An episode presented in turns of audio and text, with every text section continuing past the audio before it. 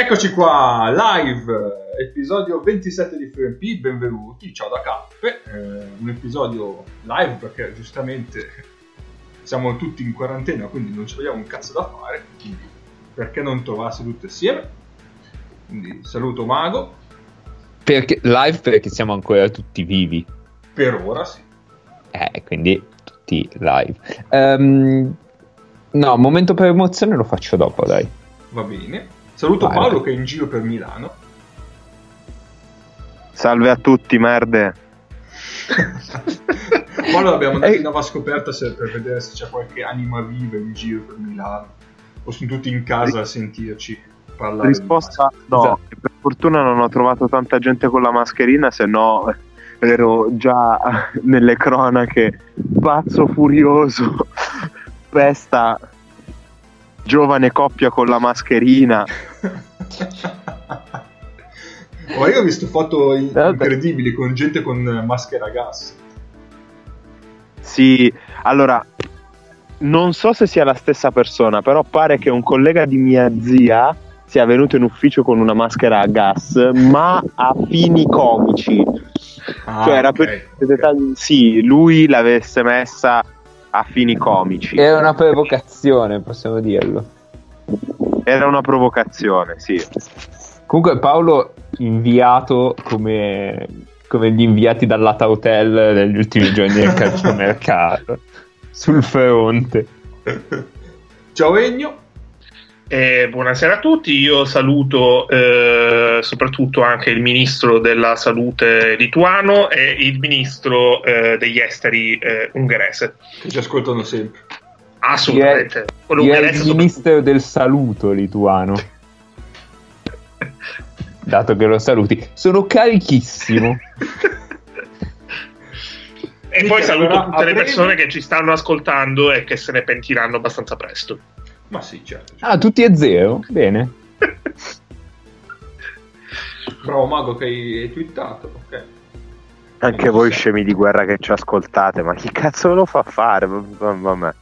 Eh beh dai, però insultarli entro i 5 minuti della trasmissione, no dai. Allora, io, io sono una persona di parola, sì, sono una persona di parola. Sì. Quando è partita la chiamata Skype, che cosa ho detto? Io stasera insulto tutti, non me ne frega un cazzo, vanno il culo a tutti. Sono allora. una persona di parola. Vabbè. Paolo, pa- parlaci di Yaramaz allora. In nazionale, eh? Non l'ho vista. Io In generale, no, no, per, per, poter, per, avere uno da insultare. No, io Yaramaz non lo insulto, mi fa incazzare. Perché cioè, è un 95, penso se hai 25 anni e fai il giocatore, tra l'altro molto forte, perché Yaramaz è molto forte, ti dovrai rendere conto del fatto che hai un tiro tutto di gambe e che quindi ti devi inventare qualcosa quando tiri liberi, se no mannaggia a tua madre di tiri col 60% quando noi si deve vincere le partite. De... È bellissimo, Yaramaz gli scatena una reazione no, perché, chimica. Perché è, tro- cioè, è troppo bravo, è troppo forte per essere un playmaker che tira il 63% ai liberi. Eh, e ormai, ormai non riesco a pensare a Yaramaz senza pensare a Paolo con la voce sterzata nel finale di Partisan Virtus, mi pare, che in trasmissione dice mannaggia Yaramaz i liberi. sì, esatto. Autosterzandosi. Ha, ha proprio tutta la sintomatologia del tiratore di sole gambe ai liberi. Cioè tira dei, spara dei missili fortissimi perché quella che è la, la forza del, tuo, del, suo tiro che gli permette di avere un range ampio. Quando tiri liberi la perdi completamente quindi a livello meccanico ci sono dei riferimenti minori e lui ti, cioè, ti, tira delle sassate Yaramaz. Anche da tre punti tira delle sassate infatti cioè, il pallone gli esce dalle mani che è un missile velocissimo ruota un sacco. Quando tiri liberi è, è un problema per intenderci, per quelli di voi che seguono anche l'NBA, quel campionato minore, è lo stesso problema che, ha- che aveva all'inizio Lonzo Ball. Uguale. Mm. Cioè meccanica diversa, ma fondamentalmente in termini di spinte, così è la stessa roba. Va bene, allora, noi ci abbiamo la scaletta, ma ovviamente essendo live potete farci domande se volete. I- gli strumenti sono i soliti, ci avete Twitter, ci avete eh, il gruppo Telegram, ci avete... basta, ci avete questo. Sì, potete usare avete- anche la chat di Spreaker, Mm, davanti. esatto. Noi ce l'abbiamo, noi ce l'abbiamo u- u- un addetto a Telegram che, che ci dà eh, aggiornamenti più o meno continuati, non solo per le domande, anche per le cazzate che postano i nostri ascoltatori. Assolutamente sì, assolutamente sì. Eh, vorrei dire a Giovanni che sì, oggi risponderemo sugli arbitri, quindi non temere, eh, abbi fede, manterremo la parola. No, Giovanni doveva fare la domanda sul biathlon per darmi via 15 minuti di biathlon. Allora Giovanni, se fai fa. domanda sul biathlon non parleremo di arbitri. Se fai la domanda sul biathlon, ti ricordo che prima o poi i campionati ripartono e io devo andare a giocare a Mestre. Fatti i tuoi conti. No, io ci tenevo a specificare che normalmente io non parlo di arbitri. Cheat, cheat di, molte, di molte persone. C'è qualsiasi allenatore che, che ha perso una partita per due fischi dubbi. Esatto. Però io, a differenza degli allenatori che non parlano di arbitri, io invece parlo di biathlon, ad esempio. Sì, sì, esatto. No, che poi io non sono uso parlare di arbitri o a me non piace parlare di arbitri, è una di quelle frasi che, che nella stessa famiglia di non sono razzista, Razzista, ma, ma, certo. ma Abbastanza, sì, sì, sì. Quindi- sì, sì. Di solito non parlo di arbitri, ma che potrebbe essere già un grande titolo. Esatto. Ma quindi Forza, parlare di forza. arbitri? No, No. no, no. Dopo. dopo. Dopo, dopo, visto che c'è la domanda. Vabbè, io direi di scaldare le danze. Si dice no. No, no, no, non si dice cappe, non si dice scaldare le che cazzo, Allora, cosa o- cazzo vuol dire scaldare? o, o scaldi l'atmosfera o meni le danze, ma non puoi scaldare le danze, anche perché uno se danza è già caldo Mi normalmente. mancavano letteralmente. probabilmente. Eh, Si può pensare che chi non rispetti il protocollo di Kyoto stia menando l'atmosfera, però Quello... è vero, è vero, è vero. Allora, no, allora, per riscaldarci e basta, potremmo partire con un bel istituto Luca, che dite? Ma sì, dai, così facciamo subito capire l'area che tira qui. Esatto.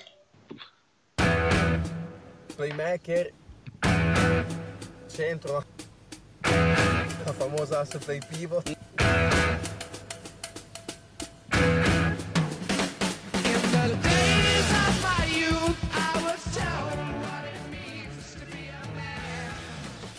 Prego, Mago, scalda pure le danze. Allora, siccome mi hanno detto che, ehm, che potrebbero esserci degli ascoltatori nuovi a ogni puntata, io non credo in questa cosa, ma eh, Ennio la sostiene con forza, dirò brevemente che cos'è l'Istituto Luca, perché se voi non l'ascoltate tipo dalla seconda puntata non avete la minima idea di cosa sia, perché non l'ho mai spiegato. Ehm, L'Istituto Luca è un progetto che mira a stabilire quale asse play pivot è più asse play pivot tramite articoli mm, ricavati da Google fondamentalmente dell'internet. Sostanzialmente facciamo sì che gli scrittori della blogosfera cestistica italiana, che sono assolutamente preparati, de- degli incredibili Certo. professionisti con una grandissima competenza in fatto cestistico, decidano per noi, noi riportiamo a semplicemente loro insaputa a loro insaputa eh, quale sia l'asse play pivot più asse play pivot di tutti perché ricordiamo è impossibile co- costruire una squadra senza partire dal proprio asse play pivot. Altra cosa Luca scusa non, non voglio rubare prego, prego, palcoscenico. Si è deciso nelle prime puntate del- dell'Istituto Luca, cioè si è deciso, abbiamo scoperto grazie delle fonti accreditate che è asse al maschile perché l'asse al femminile sono gli assi, le assi come oggetti, tipo l'asse per il pane, l'asse del cesso, eh, queste cose qua. L'asse Roma-Berlino o l'asse play pivot sono al maschile. Alcune, alcune di queste assi si potrebbero confondere con alcuni giocatori dell'asse play pivot, ma mm, lasciamo perdere. E nel caso, nel caso non si sia capito quelle al femminile, io sono ben disposto a spaccarvele in testa se mi fate incazzare. Eh, possiamo, ad esempio, se vogliamo fare un parallelismo, l'asse del cesso è chiaramente Marcelinho Huertas, poi non può, non può scegliere gli altri chi siano, ma quello è chiaro. Ehm, detto questo, è importante aggiornarvi. Voi sapete benissimo che Jerome Dyson e Devon Jefferson sono in testa a questa meravigliosa classifica. Ma c'è stato un plot twist, un contro plot twist e un contro contro plot twist in questi ultimi due giorni. Nel Lost senso che fa una pippa.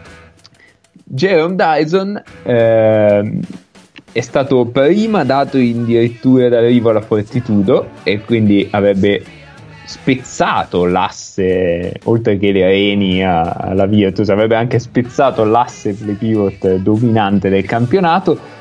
Poi pareva non avesse passato le visite mediche, che farebbe molto ridere perché ha giocato fino all'altro ieri con Roma, ma vabbè.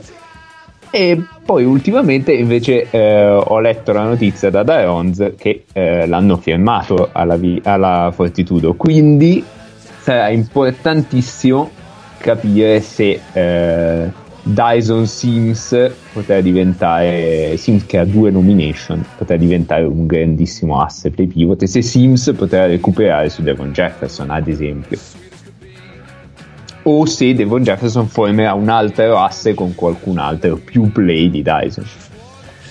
Bene, detto questo, ehm, le due citazioni di questa settimana, anzi di queste due settimane, eh, sono mh, legate alle coppe di Lega, quindi alla Coppa Italia, mh, alle coppe nazionali, coppe di Lega un'altra volta.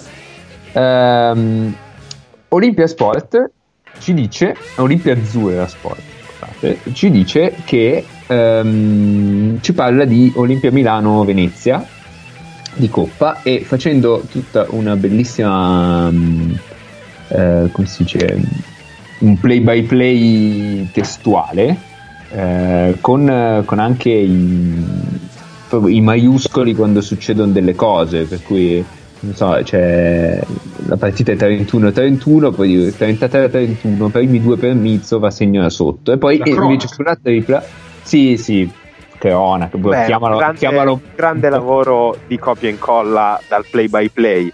Esatto Gra- n- non è ironico perché fare copia e incolla dal play by play, visto e considerato come funziona il programma del box score dell'LBA, può non essere così banale. Cioè, stiamo parlando comunque di un'opera importante. No, Sì, e poi sì, è una sì, grande rottura di cazzo.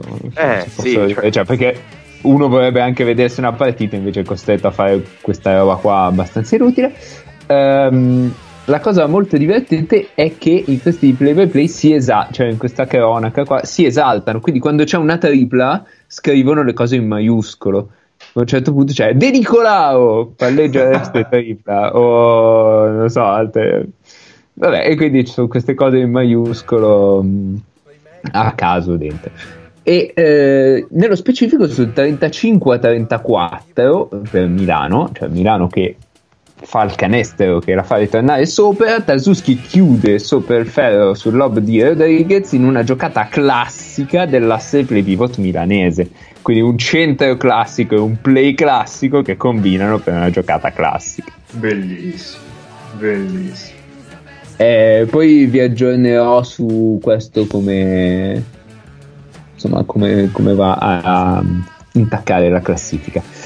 Ehm, l'altra l'altra nomination, l'altro, l'altra citazione è per eh, la Coppa Turca.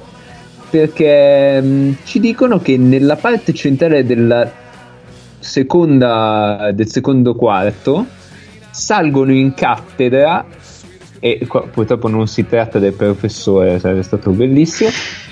Decolo, Decolo e Veseli asse play pivot del Fener che mette a segno un pesantissimo break di 8 a 0. Ehm, e niente, quindi Io, io avanzo una mozione. Io avanzo una mozione. Dare punteggio doppio a quelle assi play pivot che vengono citate dove il play non è un play e il pivot non è un pivot. Cioè, lei, lei mi sta dicendo che De Colò non è il suo classico playmaker e Veseli non è esattamente il suo classico pivot. Beh, eh, Si o, potrebbe o fare oserei una avanzare questa osservazione, ecco sì. Attenzione, arriva, arriva l'uomo della sigla. Buonasera, Eccoci qua. buonasera a tutti. Siamo live, tutti in quarantena. eh, Siamo in- rispetto per i- gli ascoltatori per esempio. I tifo- abbiamo i tifosi adesso. I tifosi, no, Siamo- Stasera guarda. Cappe ha già iniziato molto bene, quindi Si è perso un scaldiamo le danze. Scaldiamo le danze. Siamo live in quarantena. Io vorrei dire che Nick, anche Nick, eh, seguendo l'es- il fedele esempio del suo amministratore delegato, ha chiesto di rinviare anche questa puntata, visto che eh, Baraldi chiede di rinviare tutto, ma non abbiamo accolto la sua, eh, la sua richiesta. Siamo, siamo stanchi, siamo stanchi, eh, parlo in plurale ma- maiestatis, siamo stanchi, abbiamo un allenatore che non sa gestire i minutaggi dei propri giocatori e quindi rinviamo anche la puntata. È importante che anche i tifosi siano riposati. i nostri tifosi soprattutto. I nostri soprattutto, esattamente. Eh, In- introducetemi, introducetemi agli argomenti caldi della puntata. Guarda, stavo aggiornando giusto adesso il, eh, il punteggio e vi posso dire che il buon Ciacio Rodriguez sale a 3, quindi si trova al ottavo posto in compagnia di Spanulis che però si è spaccato e quindi non potrà perseguire la corsa, Itanep e eh, Adam Banks e John Brown. Mentre Caleb sale a 2 con Julian Gamble, Henry Sims e Gal McKell. Quindi i punti valgono per singolo giocatore, perché Eh, immagino sì. che tu abbia già affrontato la, la caldissima questione Dyson. Certo. Sì, sì. Ok, ok. Sì, come, come in Formula 1, Preso. cioè in Formula 1 se passi a un'altra scuderia ti tieni i tuoi punti. Giusto, giusto. Però la squadra, cioè, perché poi c'ho anche la, la classifica di squadra, mantiene i suoi I punti. punti, ci sta. Potrebbero vincere comunque nonostante tutto. Eh, Dyson e Jefferson. Sì, entrambi potrebbero vincere, sì. Se, se vanno pari da adesso in poi. sì. O possono vincere nelle rispettive categorie. Esatto. Eh, b- bene, io sono a posto, a posto così per bassi.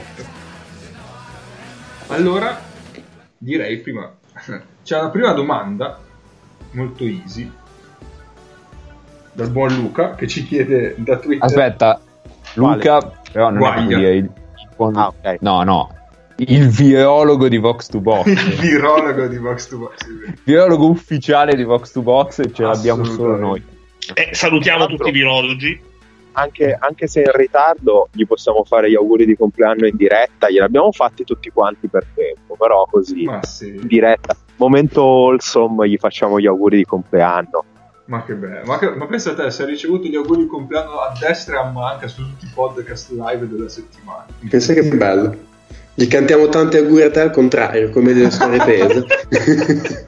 E Taiyeu Vietnam. I Cile Few White Nut.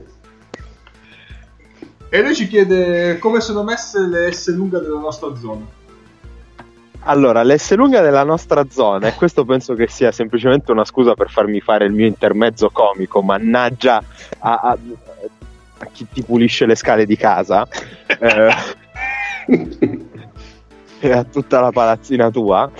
eh, sono messe che dimostrano come eh, cioè io ci provi no io ci provo a eh, avere un atteggiamento positivo e propositivo nei confronti della gente ci provo davvero cioè se mi aveste incontrato quattro anni fa sarei stato un sociopatico incredibile che pensava che chiunque fosse un, un semi-infermo mentale no Eh, sono il più bravo il più intelligente di tutti sono molto migliorato da questo punto Scusa, di qua- vista ma come Quanti anni fa?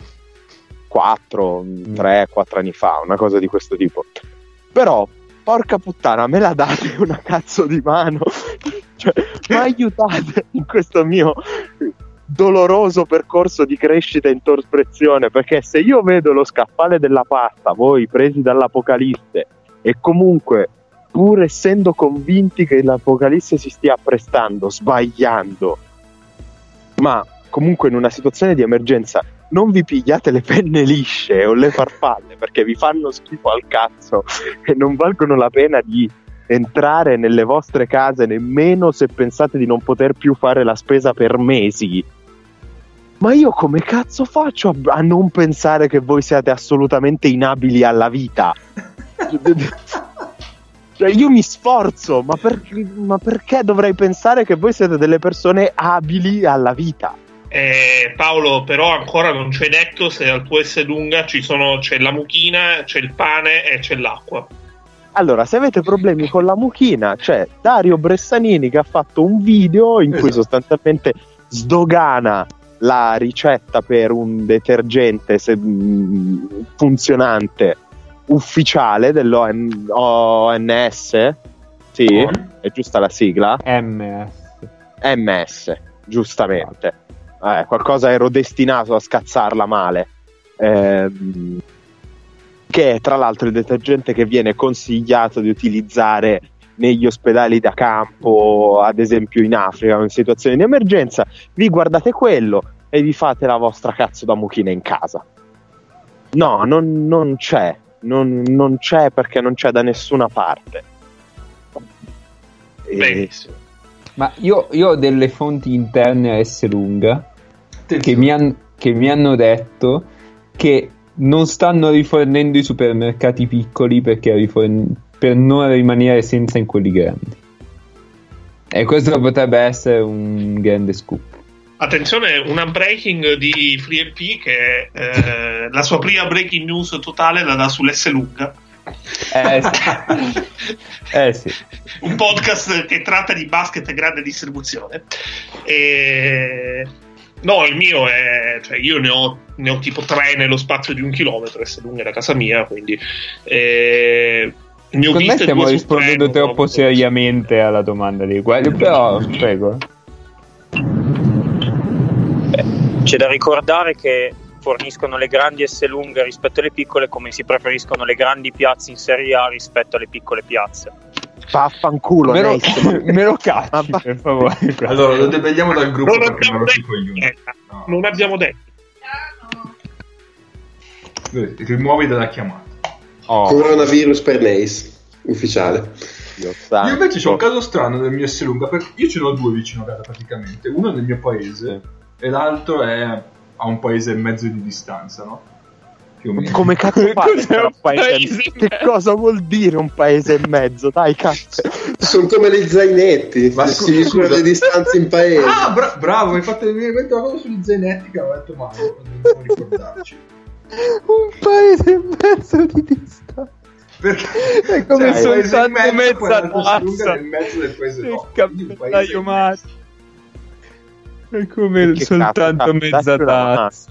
Dacci una mano, un paese mezzo. Abbiamo già il titolo della puntata. E... Ma Prego. comunque, dicevo, mio- quello del mio paese è stato completamente svaligiato a meno delle penne, delle, delle farfalle.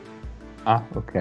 Mentre quell'altro non ha ricevuto nessun tipo di apocalisse a quanto pare quel paese lì e quindi era completamente rifornito. Quindi volendo uno poteva andare nell'alto e trovare tutto quello che gli serviva, ma no. Hanno voluto tutti svaligiare quello del mio paese. E questo dimostra che Paolo aveva ragione. Eh, molto, molto, molto. Chiaro. Bene, parliamo di, parliamo di basket. Vai. Magari. Posso- prima, prima di parlare di basket volevo solo dire Piacentini, vista benissimo, il karma vi ha colpito. Era solo questione di tempo. Allora sì, dobbiamo parlare di basket, Quanta ma Nico mi viene in mente una cosa, in effetti, è... Mago, dovremmo convertire la Sì. possibile evasione della bragaglia di Brescia. No, no, Zainetto. No, no. Dai, dai, che pensavo. Dai, cioè, capo, non è possibile che mi stai anche rubando la possibilità di essere il più controverso e, e- e bippabile del podcast. Vabbè, tanto dobbiamo morire tutti, una denuncia in più o in meno, che differenza ci fa a sto punto? No, è, impo- è importante perché la presunta evasione fiscale è di 80 milioni. Quindi, quindi, Quanto? quindi aspetta, aspetta. go adesso- big or go home. Aspetta, eh, calcolatrice, vabbè, calcolatrice qua. 80 diviso 0,3 esatto, state, state tutti con noi per scoprire il risultato. 267 zainetti. Cioè, è, è la fabbrica dell'Evicta. sì. Sì, ma de- nell'87, cioè la fabbrica dell'Invicta nell'87. Che, che corrisponde anche a 160 uffici dell'Olympiakos. Giusto, giusto. Precisazione perfetta. Ma quindi parliamo di Olympiakos adesso? No, no, no, assolutamente. Certo che parliamo di Olimpico, smettiamoci di stare. No, Vabbè. questo è un supplizio. Qui stiamo attentando al record di Sanremo come durata del- della prima serata. Sì. Graziella Bragaglio featuring Sirtaki, bellissimo. Cosa dobbiamo dire dello Sirtaki, lasciamo un po' un attimo.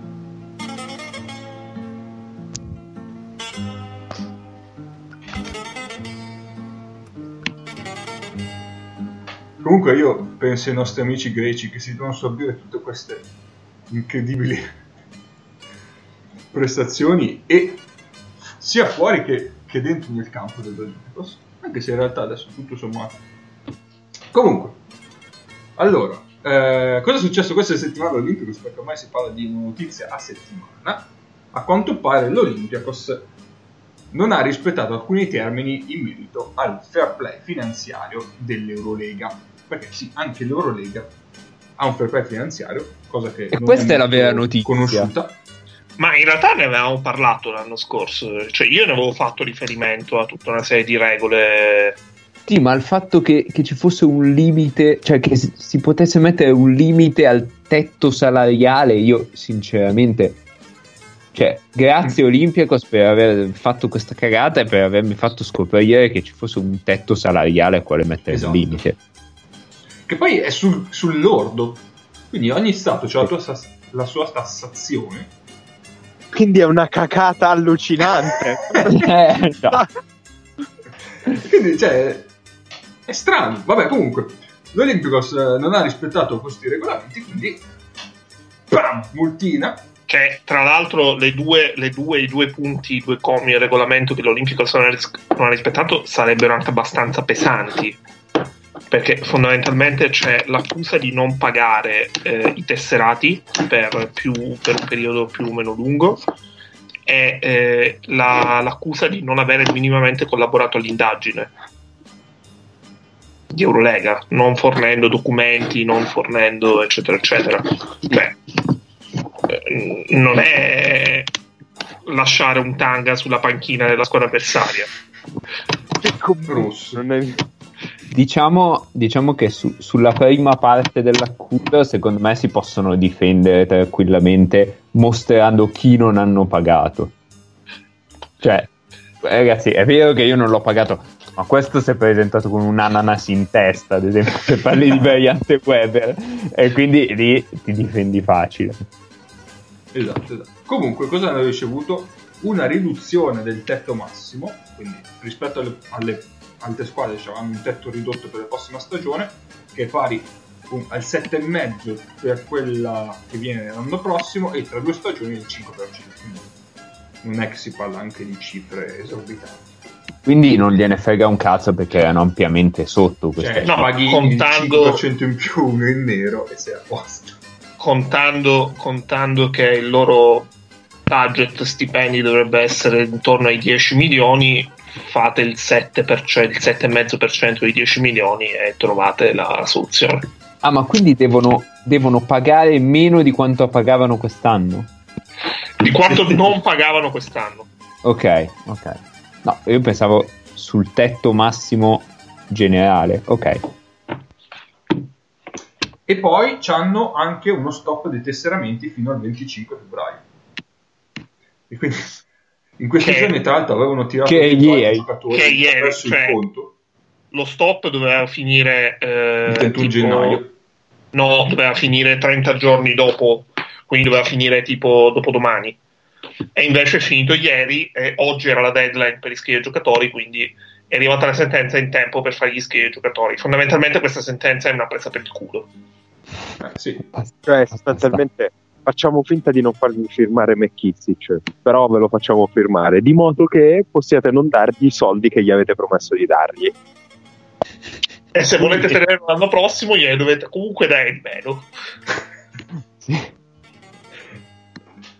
Beh, ma ragazzi, ma senza Olympicos cosa faremmo qua a fare? Non lo No, so, probabilmente faremo parlare di puntate basket, sì. Quindi parliamo di nazionale? Dai, Vai. parliamo nazionale. Parliamo della squadra più forte di sempre? Questa è No, la alle più forte di sempre, di lo chiedo a voi ragazzi, sì. Beh, largamente, assolutamente. Intanto ha il miglior playmaker del mondiale e già questo mm, non è poco. Certo.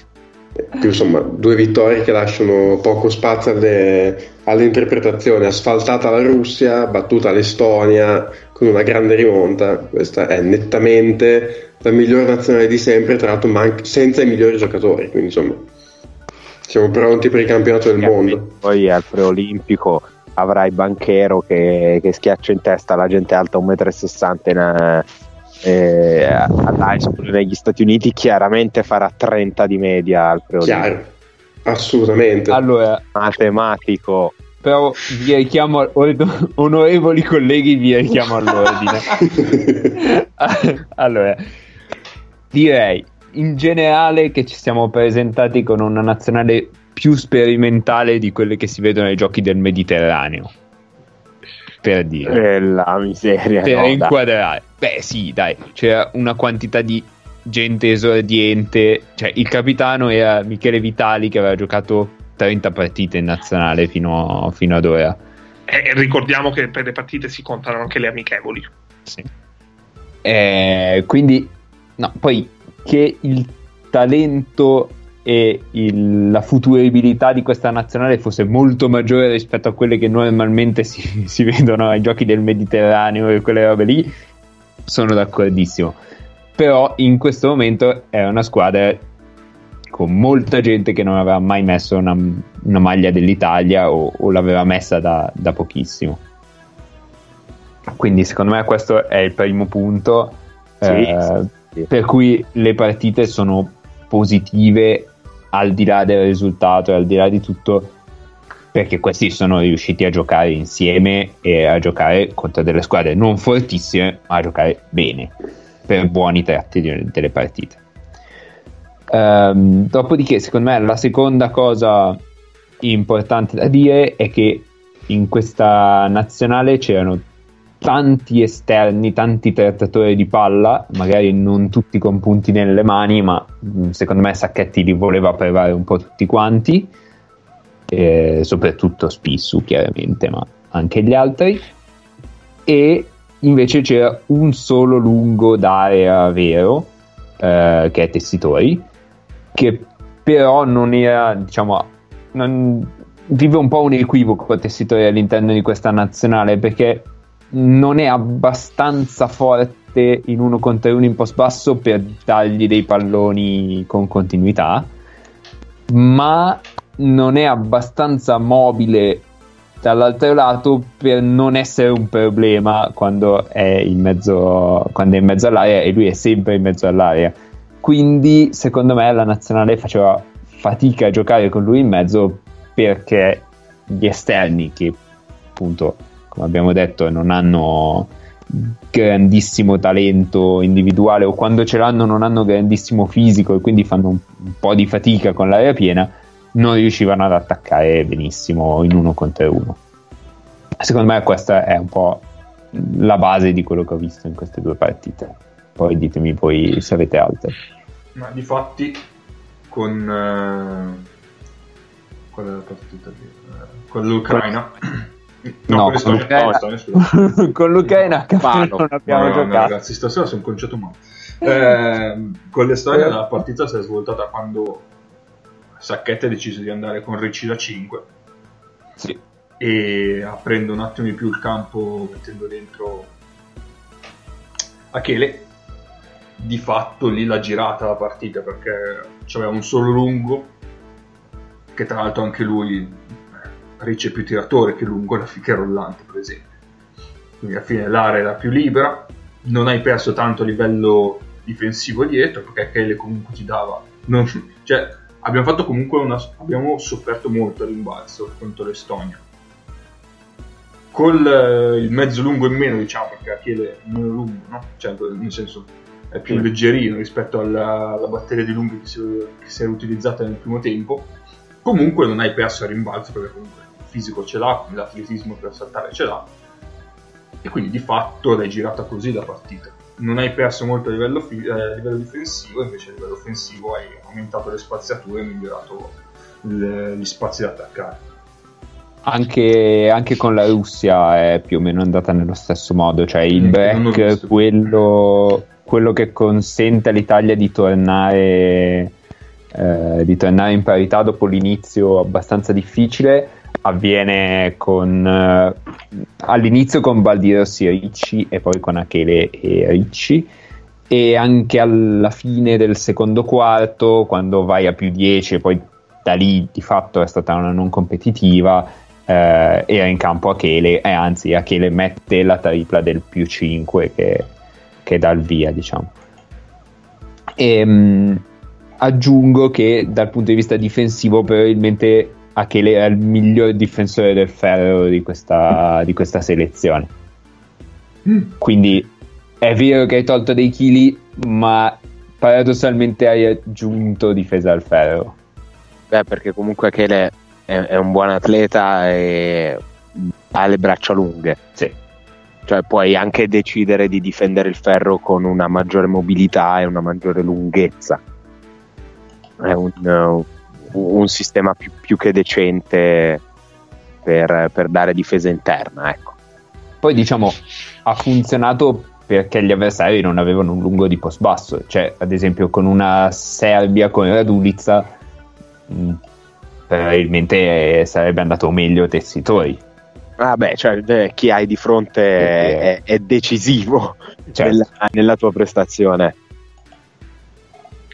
Secondo me la, la cosa veramente, cioè, mh, di queste due partite è difficile trovare qualcosa che non sia andato nel migliore dei modi per, quello che per quelle che erano le intenzioni e il piano comunque di Sacchetti e di tutto il gruppo azzurro perché sei riuscito a dare spazio praticamente a tutti quelli a cui volevi dare spazio forse solo Totè, ma perché ha avuto un problema il giorno prima della partita con la Russia, quindi fattivamente non l'hai potuto giocare, non l'hai potuto schierare.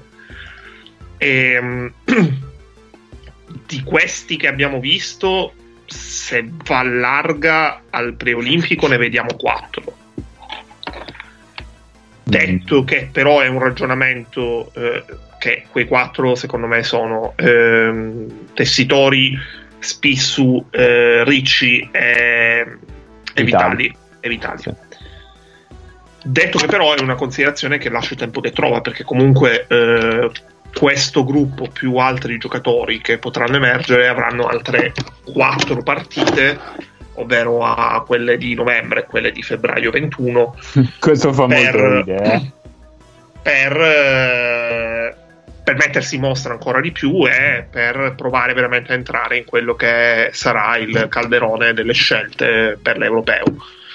Ehm, secondo me queste due partite hanno dimostrato una cosa che io sostengo da un po' di tempo, ovvero che l'Italia, nel senso di nazionale italiana, è una delle migliori nell'aver approcciato quella che è una riforma che piace veramente a pochi, ovvero quella delle finestre FIBA, perché ogni volta che c'è stata una finestra di eh, impegni infra, infrastagionali o immediatamente alla fine, immediatamente all'inizio di una stagione, che ormai sono tre anni che questa cosa accade, e l'Italia ha sempre presentato squadre diverse con giocatori che esprimevano sia eh, il meglio in quel momento del campionato, sia giocatori che comunque Sacchetti e lo staff volevano testare, producendo comunque delle prestazioni interessanti. Non sempre sono state vittorie, eh, però ci sono sempre stati motivi di interesse e soprattutto eh, è stato un modo per accelerare un ricambio che poteva essere molto più lento. Perché oggi io ho letto molto il discorso del eh, l'idea è quella di avere eh, 8-9 giocatori abituati a giocare all'estero, comunque abituati a giocare eh, vestire il maglia nazionale in varie partite e 3-4 fenomeni. Secondo me oggi quegli 8-9 giocatori li abbiamo già. Probabilmente non abbiamo i 3-4 fenomeni. E, e, questo comunque, contando che questo è un progetto mh, che ha un orizzonte più lungo, perché parliamo di anche oltre l'Europeo 21, e, è un'ottima notizia, specialmente se si pensa al fatto se si pensa al grande pessimismo che vi era attorno a questa generazione eh, una volta che eh, andranno a smettere eh, la generazione dei giocatori NBA. E, e, infatti secondo me la cosa che un po' sorprende anche noi, no? abituati a un movimento che non sa mai cogliere quelle che sono le opportunità e vedere come effettivamente queste anche questa finestra qua sia stata, sia stata, sfruttata al meglio per quello che si poteva sfruttare, cioè portato dentro tanti nomi nuovi. Io la partita con l'Estonia non l'ho visto, ho visto quello con la Russia e sinceramente mh, di tutti i vari giocatori che possono aver giocato bene mi ha fatto abbastanza impressione in positivo Spissu che è stato in campo con parecchia autorità nei, nei momenti decisivi ci ha quasi sempre messo una mano. Poi certo contro una Russia che era boh, forse non so, la squadra C della Russia, però comunque è stato in campo con eh, davvero bene, eh, ha tenuto il campo bene e secondo me è un giocatore che, che tornerà utile, ecco, come diceva Ennio, anche in termini di, di nazionale titolare, diciamo. Quindi insomma mh, la cosa positiva è quella che l'hai sfruttata per quelle che sono e, e l'hai sfruttata secondo me al meglio di come potevi, hai testato alcuni giocatori, ne testerai ancora, hai avuto buone risposte, poi chiaro, le avversarie erano quelle che erano, hai fatto due vittorie, la seconda in rimonta, insomma, vincere comunque fa sempre comodo, dà fiducia e credo che magari giocatori come Ricci e Vitali, che forse offensivamente sono quelli che in queste due partite hanno fatto di più, magari possono prendere anche su un po' di fiducia extra per il futuro, chiaro che Mm, non ci si può aspettare che facciano 20 anche quando ci sarà la squadra completo però è chiaro che insomma nel momento in cui metti quella maglia sulle spalle Mm, sei comunque protagonista di un paio di vittorie, eh, ti dà della fiducia anche per il proseguo del cammino. Quindi, insomma, una volta tanto plaudiamo, plaudiamo al fatto che sono state fatte le cose fatte per bene come, come si deve. Eh, io aggiungo due cose eh, brevemente. La prima è che ehm, questo discorso poi si ripercuote anche sui campionati perché tutti quei giocatori, quei giocatori principali che hanno cominciato a trovare spazio eh, in questo sistema di partite con la nazionale e poi hanno accelerato quello che è un processo di crescita che oggi li porta a essere giocatori comunque determinati in Serie A1 eh, ad esempio ha fatto il suo debutto in nazionale maggiore anche uno come Ruzier che eh, pensarlo in nazionale fino a 3-4 anni fa poteva essere abbastanza eretico e, e, lo stesso discorso vale ovviamente anche per Ricci, che oggi comunque è un giocatore determinante nella squadra che è prima in classifica in Serie A. E, e dall'altro lato eh, il rendere comunque eh, la possibilità dell'azzurro aperta a tutti fa sì che eh, ci siano dei giocatori su cui si punta, eh, puntano le attenzioni e mi viene da pensare, cioè Tessitori l'anno scorso ha fatto un mondiale partendo dalla Serie A2 eh, quest'anno la stessa parabola di tessitori potrebbe averla Candussi. E, ehm, ovviamente non, magari non per il preolimpico, però comunque per un futuro, per un futuro molto breve. E, ehm, e questo comunque è molto importante perché um, allo stesso tempo eh, tu eh, inserisci sempre volti nuovi, fai sì che ci sia sempre un gruppo di giocatori molto motivato, molto voglioso di dare tutto. Cioè, questi, questi ragazzi hanno vinto due partite che fondamentalmente non c'è nessun, nessuno stimolo a vincere perché eh, al netto dei discorsi sul ranking, sui ranking vari, queste partite non servivano a nulla per l'Italia. E non, cioè, sono due vittorie che fanno morale, fanno quanto è bello vedere comunque il, palazzo, il palazzetto di Napoli pieno eh, per il basket e tutto quello che volete, ma non servivano a nulla. E comunque l'approccio, eh, la gestione dell'impegno è stata come fossero partite molto importanti. Nessuno si è mai tirato indietro su nessuna giocata nessun possesso. Questa è una cosa Questo- che, che è veramente apprezzabile. Mhm.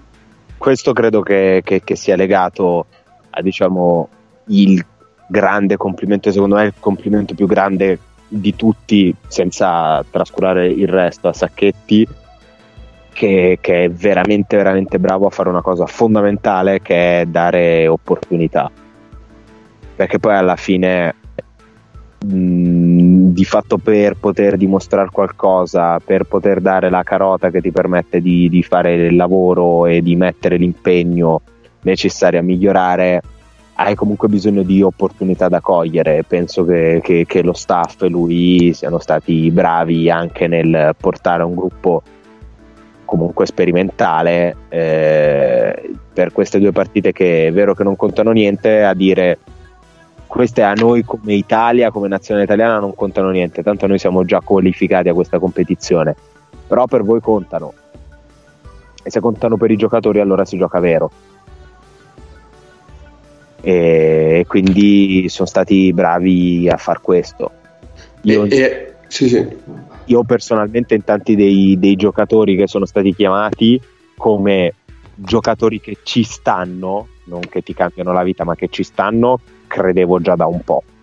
Nella fattispecie in, su- di- di- diciamo il- in, in spissu e spero che in termini di, di scouting generale nel chi va a fare le squadre sia anche in termini di, eh, di, di stampa, diciamo di stampa, comunque di modo di vedere la pallacanestro, non ci si faccia limitare troppo dai livelli, dai vari livelli ai quali un giocatore può, può giocare nel momento presente, ma si pensi a che cosa fa in un campo di pallacanestro e poi vabbè spetta alle società, a chi fa le squadre, a chi l'allena dire ok io penso che tu lo possa fare a un livello sopra, a un livello sotto, eh, di su, di giù, perché di gente che, che è partita da sotto ed è salita ce n'è, ce n'è tanta.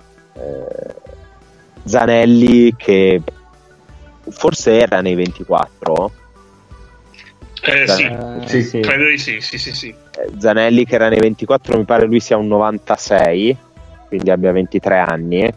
Mm, No, lo faccio più vecchio. Aspetta Più che vecchio. controllo al volto.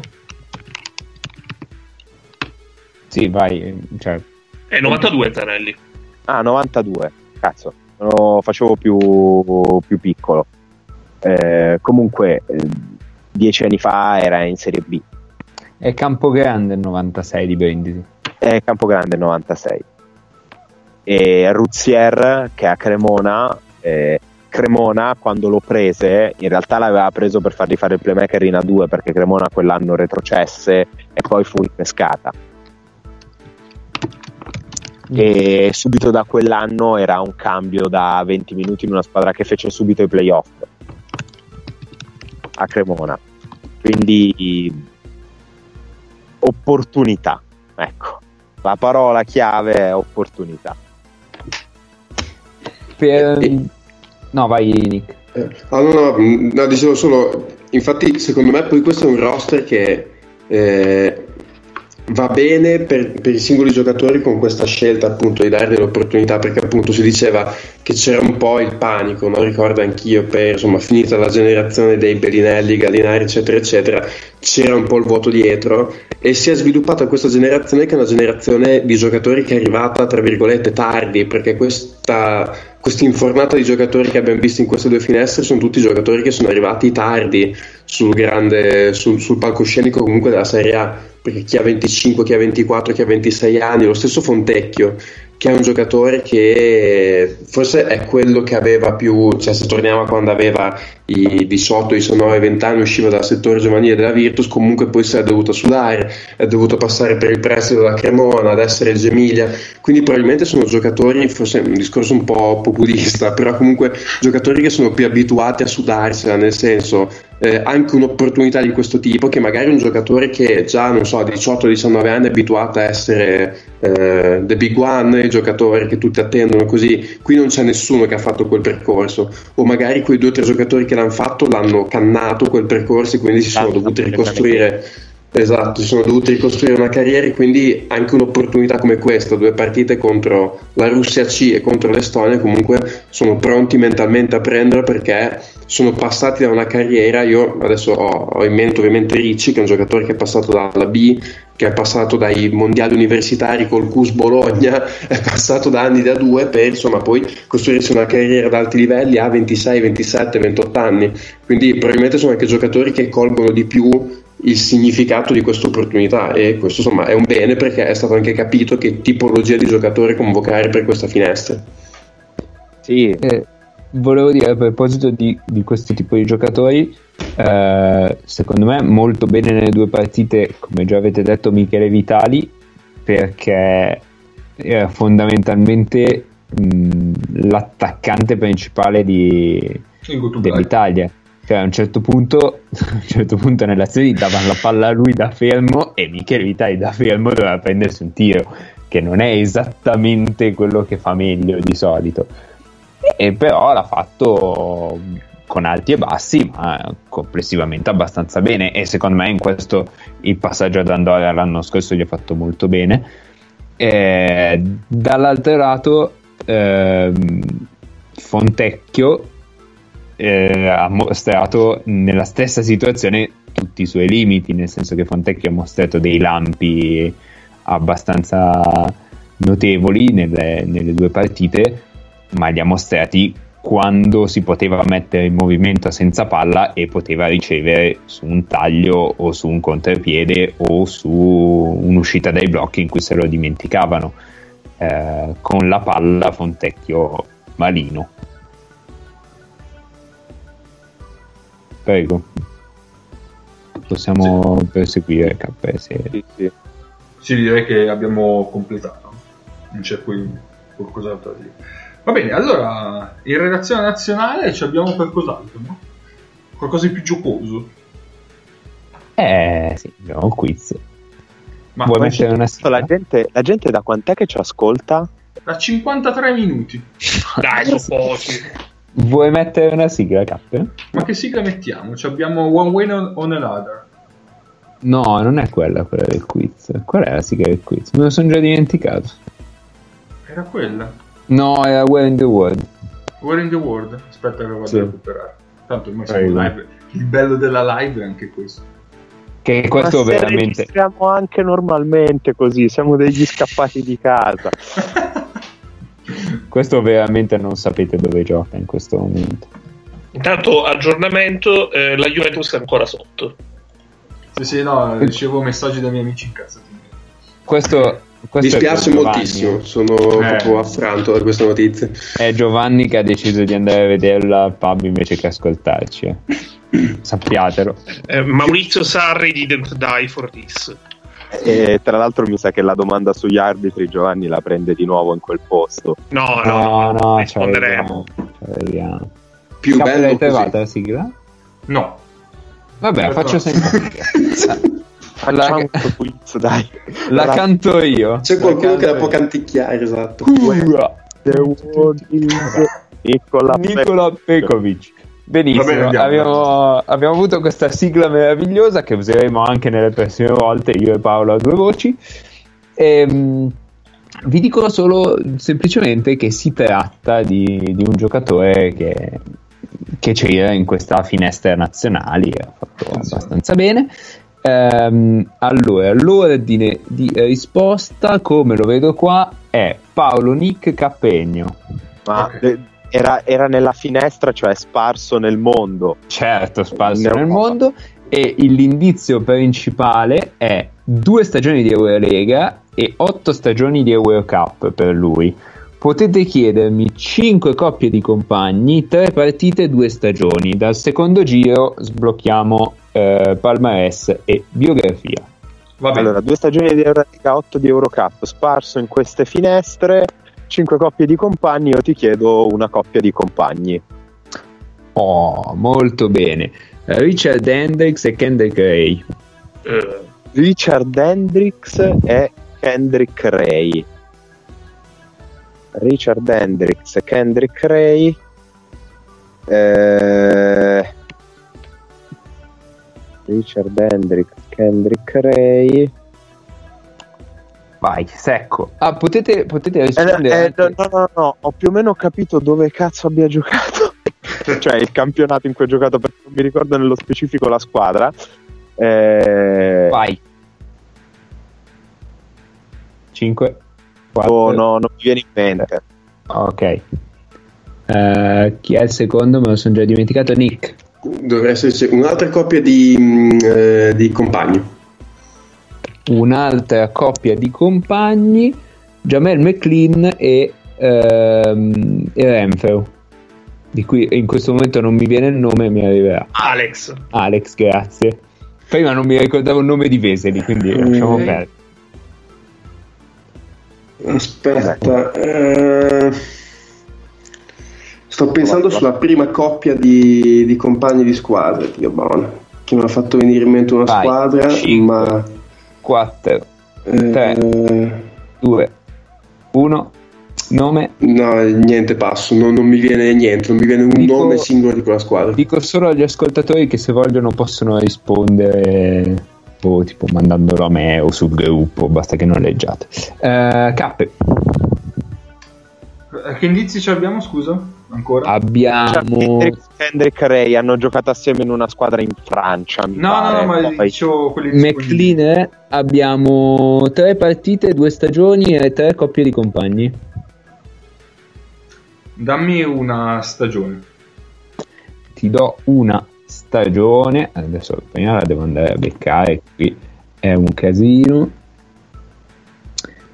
Allora, stagione 2013-2014, stiamo parlando di Euro Cup, ha giocato 16 partite, quindi è arrivato alle last, last 32, ehm, 19 minuti di media, 8.1 punti, 51% da 2, 51% da 3, con più tiri da, da 3 che da 2, 51 tiri da 3 e 33 da 2, 85% ai liberi, 2 assist e 7 a partita, 2 rimbalzi e 3 a partita.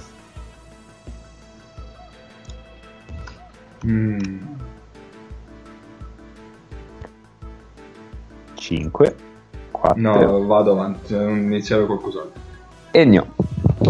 Ehm, partita. Partita, la andiamo a beccare subito. Ehm, sì, ma non è questa. Quindi andiamo a beccare quell'altra. Ok. Eh, la partita è del 23 novembre 2012. Stiamo parlando di, ehm, di una partita di regular season di Eurolega ed è contro il Pana. E questo giocatore ha fatto 28, quasi 29 minuti in campo, 17 punti, 3 su 5 da 2, 3 su 5 da 3, quindi rimangono uguali le percentuali da 2 e da 3, 2 su 4 ai liberi, 8 assist e 3 rimbalzi. È Freezone? No. Però bravo che sei stato il primo che ha tentato. Questa cosa. Eh, Vabbè, sono stato anche quello che ha ascoltato tipo Paolo. indizi. Mm, compagni. Allora, un'ulteriore coppia di compagni e ti dico Ivan Buva e Scott Benford. Sambuca e Scott Benford. Affanculo, quindi ha giocato anche al Gala. Eh, ha giocato al Gala, ha giocato all'Alba, ha giocato in Francia. Cristo santo, ma chi cazzo sei? E hai fatto 18. Cos'è che aveva fatto? Aveva giocato 29 minuti in Eurolega nel 2012. Sì, in una partita contro il Pana aveva fatto 18 punti e 8 assist. Eh, Record per entrambi, eh? record di punti e record di assist. Entrambi, quindi si può In dire Eurolega. che hai giocato la tua miglior stagione in Eurolega nel 2012 ed eri in queste finestre, quindi eri in una squadra. Cioè, sei di nazionalità Vai. europea, probabilmente sei passaportato. Può darsi. 5, 4, 3, 2, 1. Passo. Mago, ripetimi chi era con Ivan Buva? Eh, Scott Benford. Allora, io credo di avercelo, ma Scott Benford. allora, t- ti dico già un nome. Va, no, chiedimi prima. Chiedimi Eh, prima. che, che cosa mi hai avanzato da chiedere? Eh, due coppie di compagni, eh, due partite e una stagione. Una stagione. Una gara al Besiktas. Besiktas. Vai, vai.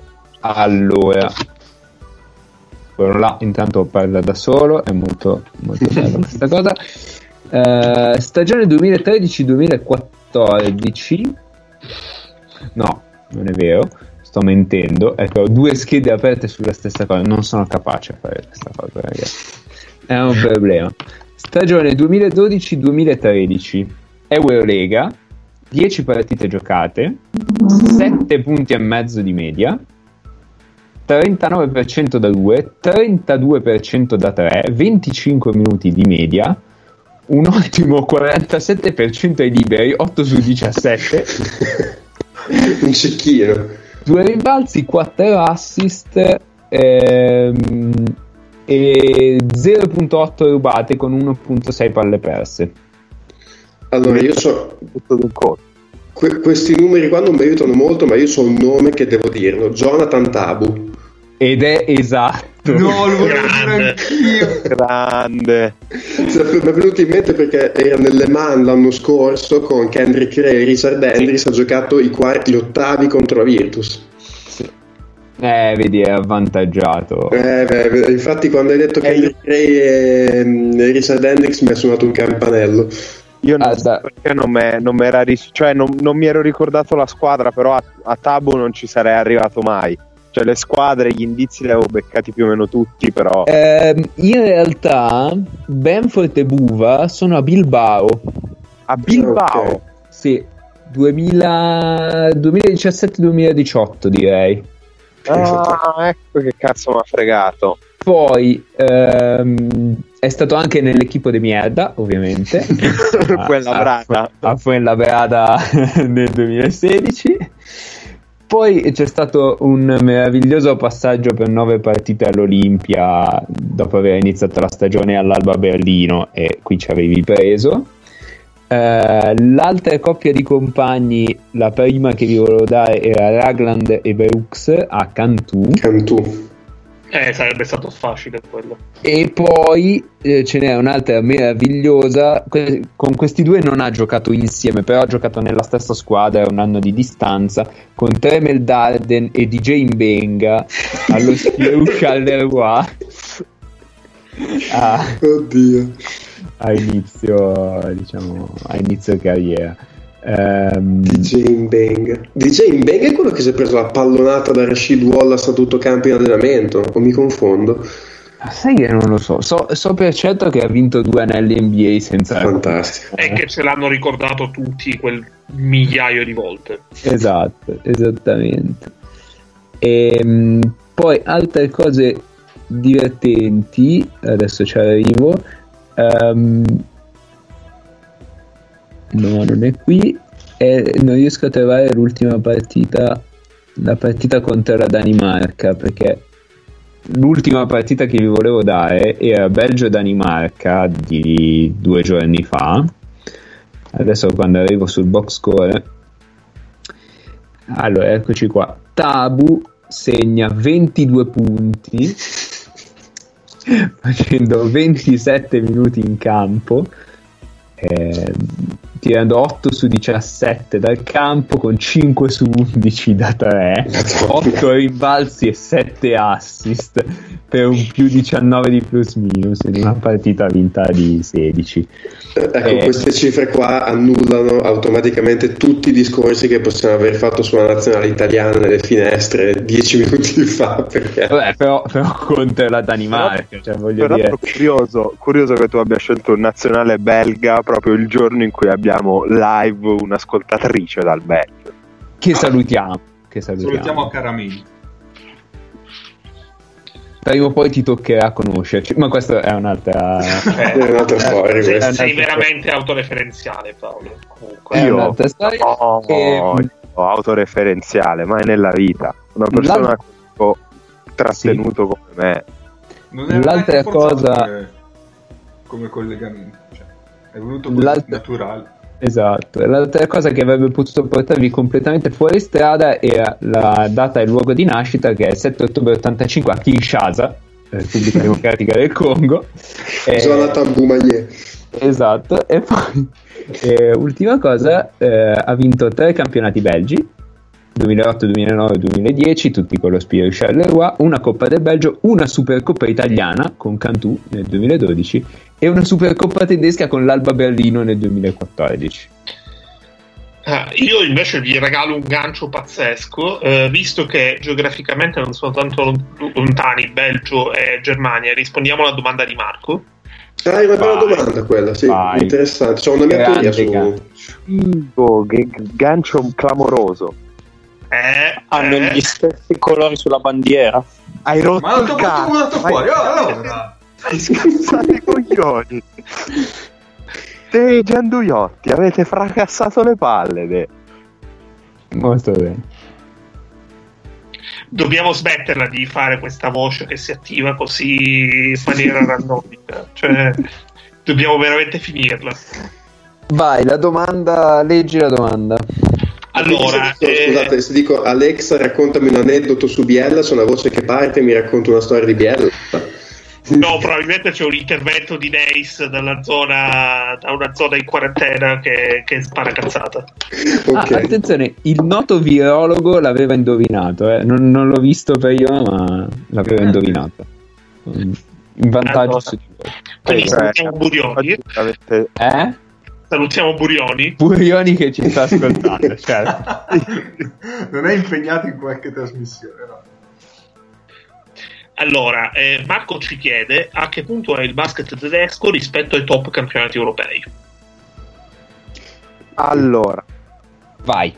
allora, a che punto è il campionato tedesco rispetto ai top campionati europei da un punto di vista di organizzazione di infrastrutture, ovvero tutto ciò che ha un valore che trascende la singola stagione e va in avanti, è il campionato col maggior potenziale possibile e immaginabile, perché in termini di talento non c'è niente come la Francia.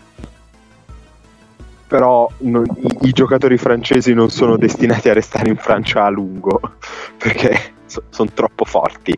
Eh, ma per tutto ciò che riguarda infrastrutture, movimento, ehm, di base investimenti di lungo periodo, la Germania è il paese che, tolta la Spagna, si sta muovendo meglio perché la Spagna non sta vivendo di rendita di, di quello che ha fatto in passato. Valencia si, alle- si allena in una struttura che è clamorosa e soprattutto la Spagna non è soltanto le due cantere giganti in termini di eh, organizzazione, produzione di talento, sviluppo giocatori, sviluppo allenatori, è un sacco di altre realtà che giustamente passano un po' sotto traccia, però tolta la Spagna che è un unicum e non è che sia irraggiungibile, però al momento è prima con i secondi che arrivano esimi. Eh, Beh, dal Ge- punto di vista produzione di talento, comunque la Serbia e, e i Balcani se Sì, sì. Poi scappano, però a modo loro ci arrivano per produzione di talenti, cioè a modo loro, sti cazzi, eh, sono i più forti di tutti, ma ehm, poi producono gente che non sa tirare liberi come Yaramaz, però eh, però producono anche Bogdan Bogdanovic, quindi sta zitto. panchina di Alto Signore Padrone. Detto questo, Sì. eh, la Germania è sicuramente il campionato più interessante da quel, da quel punto di vista. Eh, attraggono anche talento straniero molto giovane, comunque le squadre stanno iniziando a reclutare.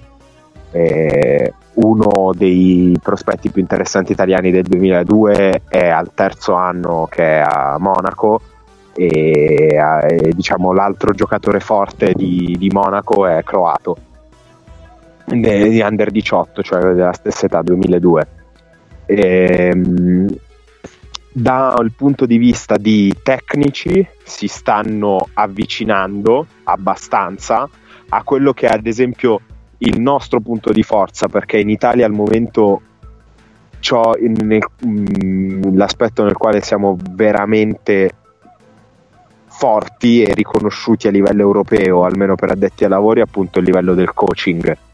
E in Germania si stanno avvicinando e tra l'altro se ricordo l'intervento dell'anno scorso di Lorenzo Neri in Arte il Bro il- la scuola diciamo, a cui si stanno rifacendo con le loro ovviamente peculiarità è appunto la nostra anche perché hanno avuto ad alto livello degli allenatori italiani primo fra tutti i Trinchieri perciò Poi banchi anche, sì. e poi banchi, per- perciò ce l'hanno comunque l'idea di, di prendere il grande nome italiano e comunque di rifarsi a quel tipo di modo di allenare.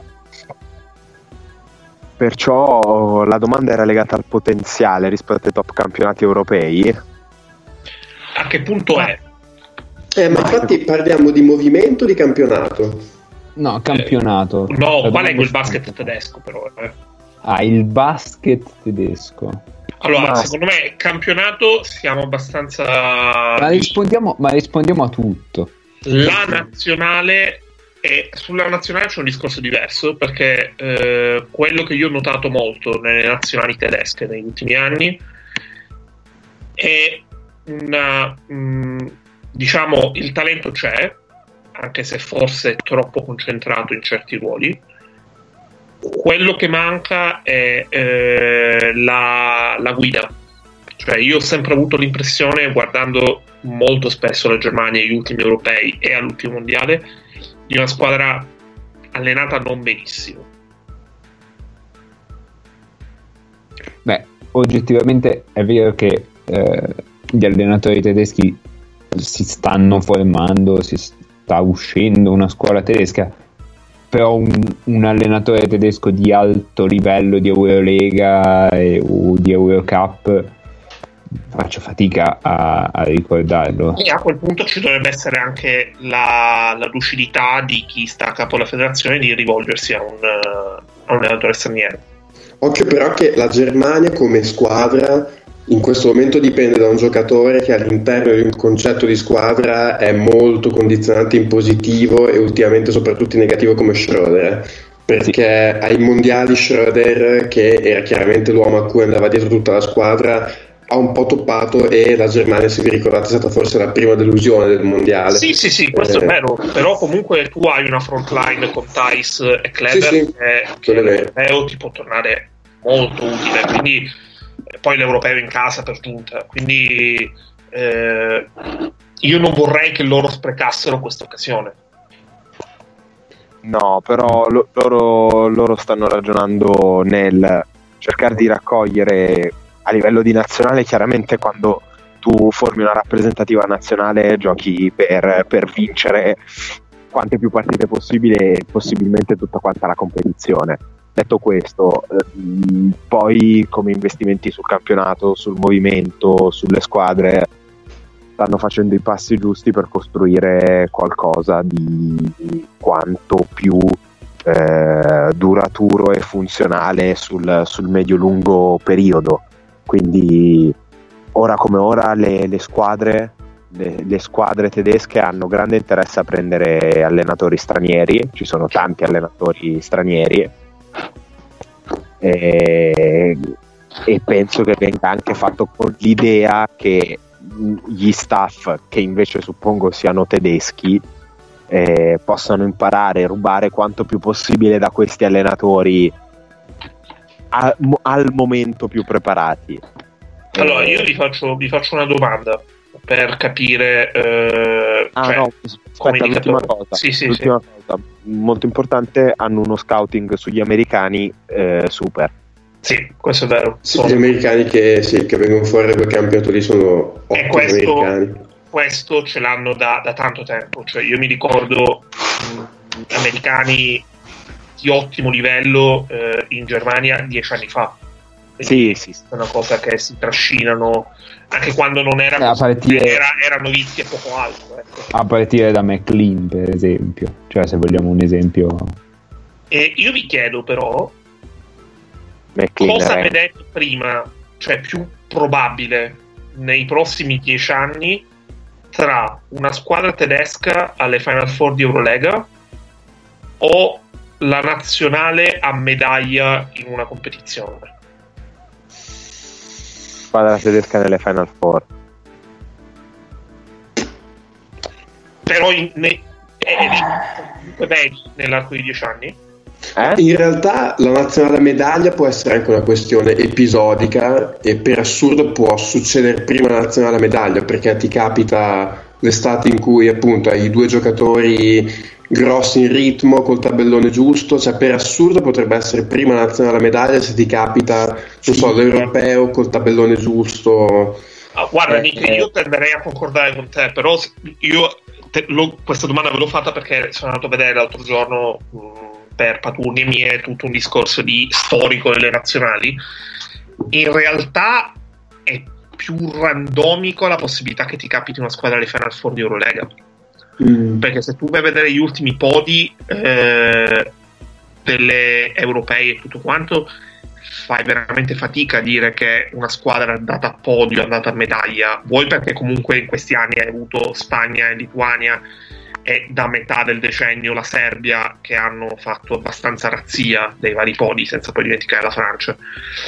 Però è, è stato abbastanza infrequente eh, vedere una squadra eh, una squadra in attesa a podio. Eh, poi aggiunge, aggiungici anche il mondiale aggiungici anche l'Olimpiade. Mentre Allora- se fai l'Eurolega comunque eh, storie di singole stagioni eh, lo Zalgiris eh, anche il Basconia il, il Kuban Il- Grazie, sì. grazie per averle citate tutte le, le hai avute ecco Allora, mettiamola, mettiamola così. È più facile che nei prossimi dieci anni una nazionale tedesca parta nelle prime quattro in un power ranking eh, di un europeo o che una squadra tedesca parta nelle prime quattro in un power ranking eh, di un'Eurolega? Così eliminiamo il fattore casualità. per me la nazionale Ah, que- su questi termini, forse, forse la nazionale. K e Nick, che dite? Io sarei anche per la squadra, però il discorso lì è anche legato ai budget, non sei mai... Eh, cioè, secondo me ci sono le, le due squadre tedesche che stanno quest'anno in Eurolega stanno faticando per ragioni diverse, però secondo me anche quella del Bayern Monaco, cioè l'anno in cui spendi di più e prendi una mazzata sui denti perché sbagli il colpo grosso, perché non ti gira quello, per- perché mm, la squadra ce l'ha sul cazzo con l'allenatore. Se fai le cose per bene, un anno come quello che sta facendo il Bayern Monaco quest'anno è estremamente utile Sì. Nella crescita. Mm, mm, mm. A Eh. proposito di mazzate sui denti, salutiamo Tony Douglas. E, e l'Alba Berlino, cioè, no- non so quanto possa portarsi nel proprio futuro di questa stagione di Eurolega, però, c- cazzo, l'Alba Berlino è una delle squadre che gioca la pallacanestro migliore in Europa in questo momento e che poi giochi contro i mostri e i mostri ti, ti- ti- ti- battono più spesso di quanto tu non riesca a battere loro. E che poi dietro non sei, cioè, non sei allo stesso livello. dietro non, dietro non sei allo Avanti. stesso livello, ma ti aiuti in tutte le maniere possibili immaginabili per, per fare, cioè non ci fosse quel manico e non ci fosse quel gruppo, cioè ci fossero dei difensori un po' scarsi diversi con delle attitudini peggiore, l'Alba Berlino in difesa sarebbe imbarazzante e già Sì, adesso sì. fatica. Sì, sì. Però su singolo possesso, facendo le robe per benino, vedi che eh, gli altri comunque non, non possono prendere il tiro più facile del mondo. Poi giochi in una, eh, in una competizione nella quale tutte le squadre hanno 5 o 6 giocatori che possono mettere dei tiri difficili. Poi secondo me su- sull'Alba credo di averlo già detto, ma mm, al massimo mi ripeto, eh, alla fine giochi contro squadre che al ferro hanno il Tavares piuttosto che Trasuski piuttosto che altre e, e tu hai Nocco. Eh sì, Eh, quello, quello è un limite, soprattutto se vuoi essere così aggressivo sul perimeter, quello è un limite inevitabile.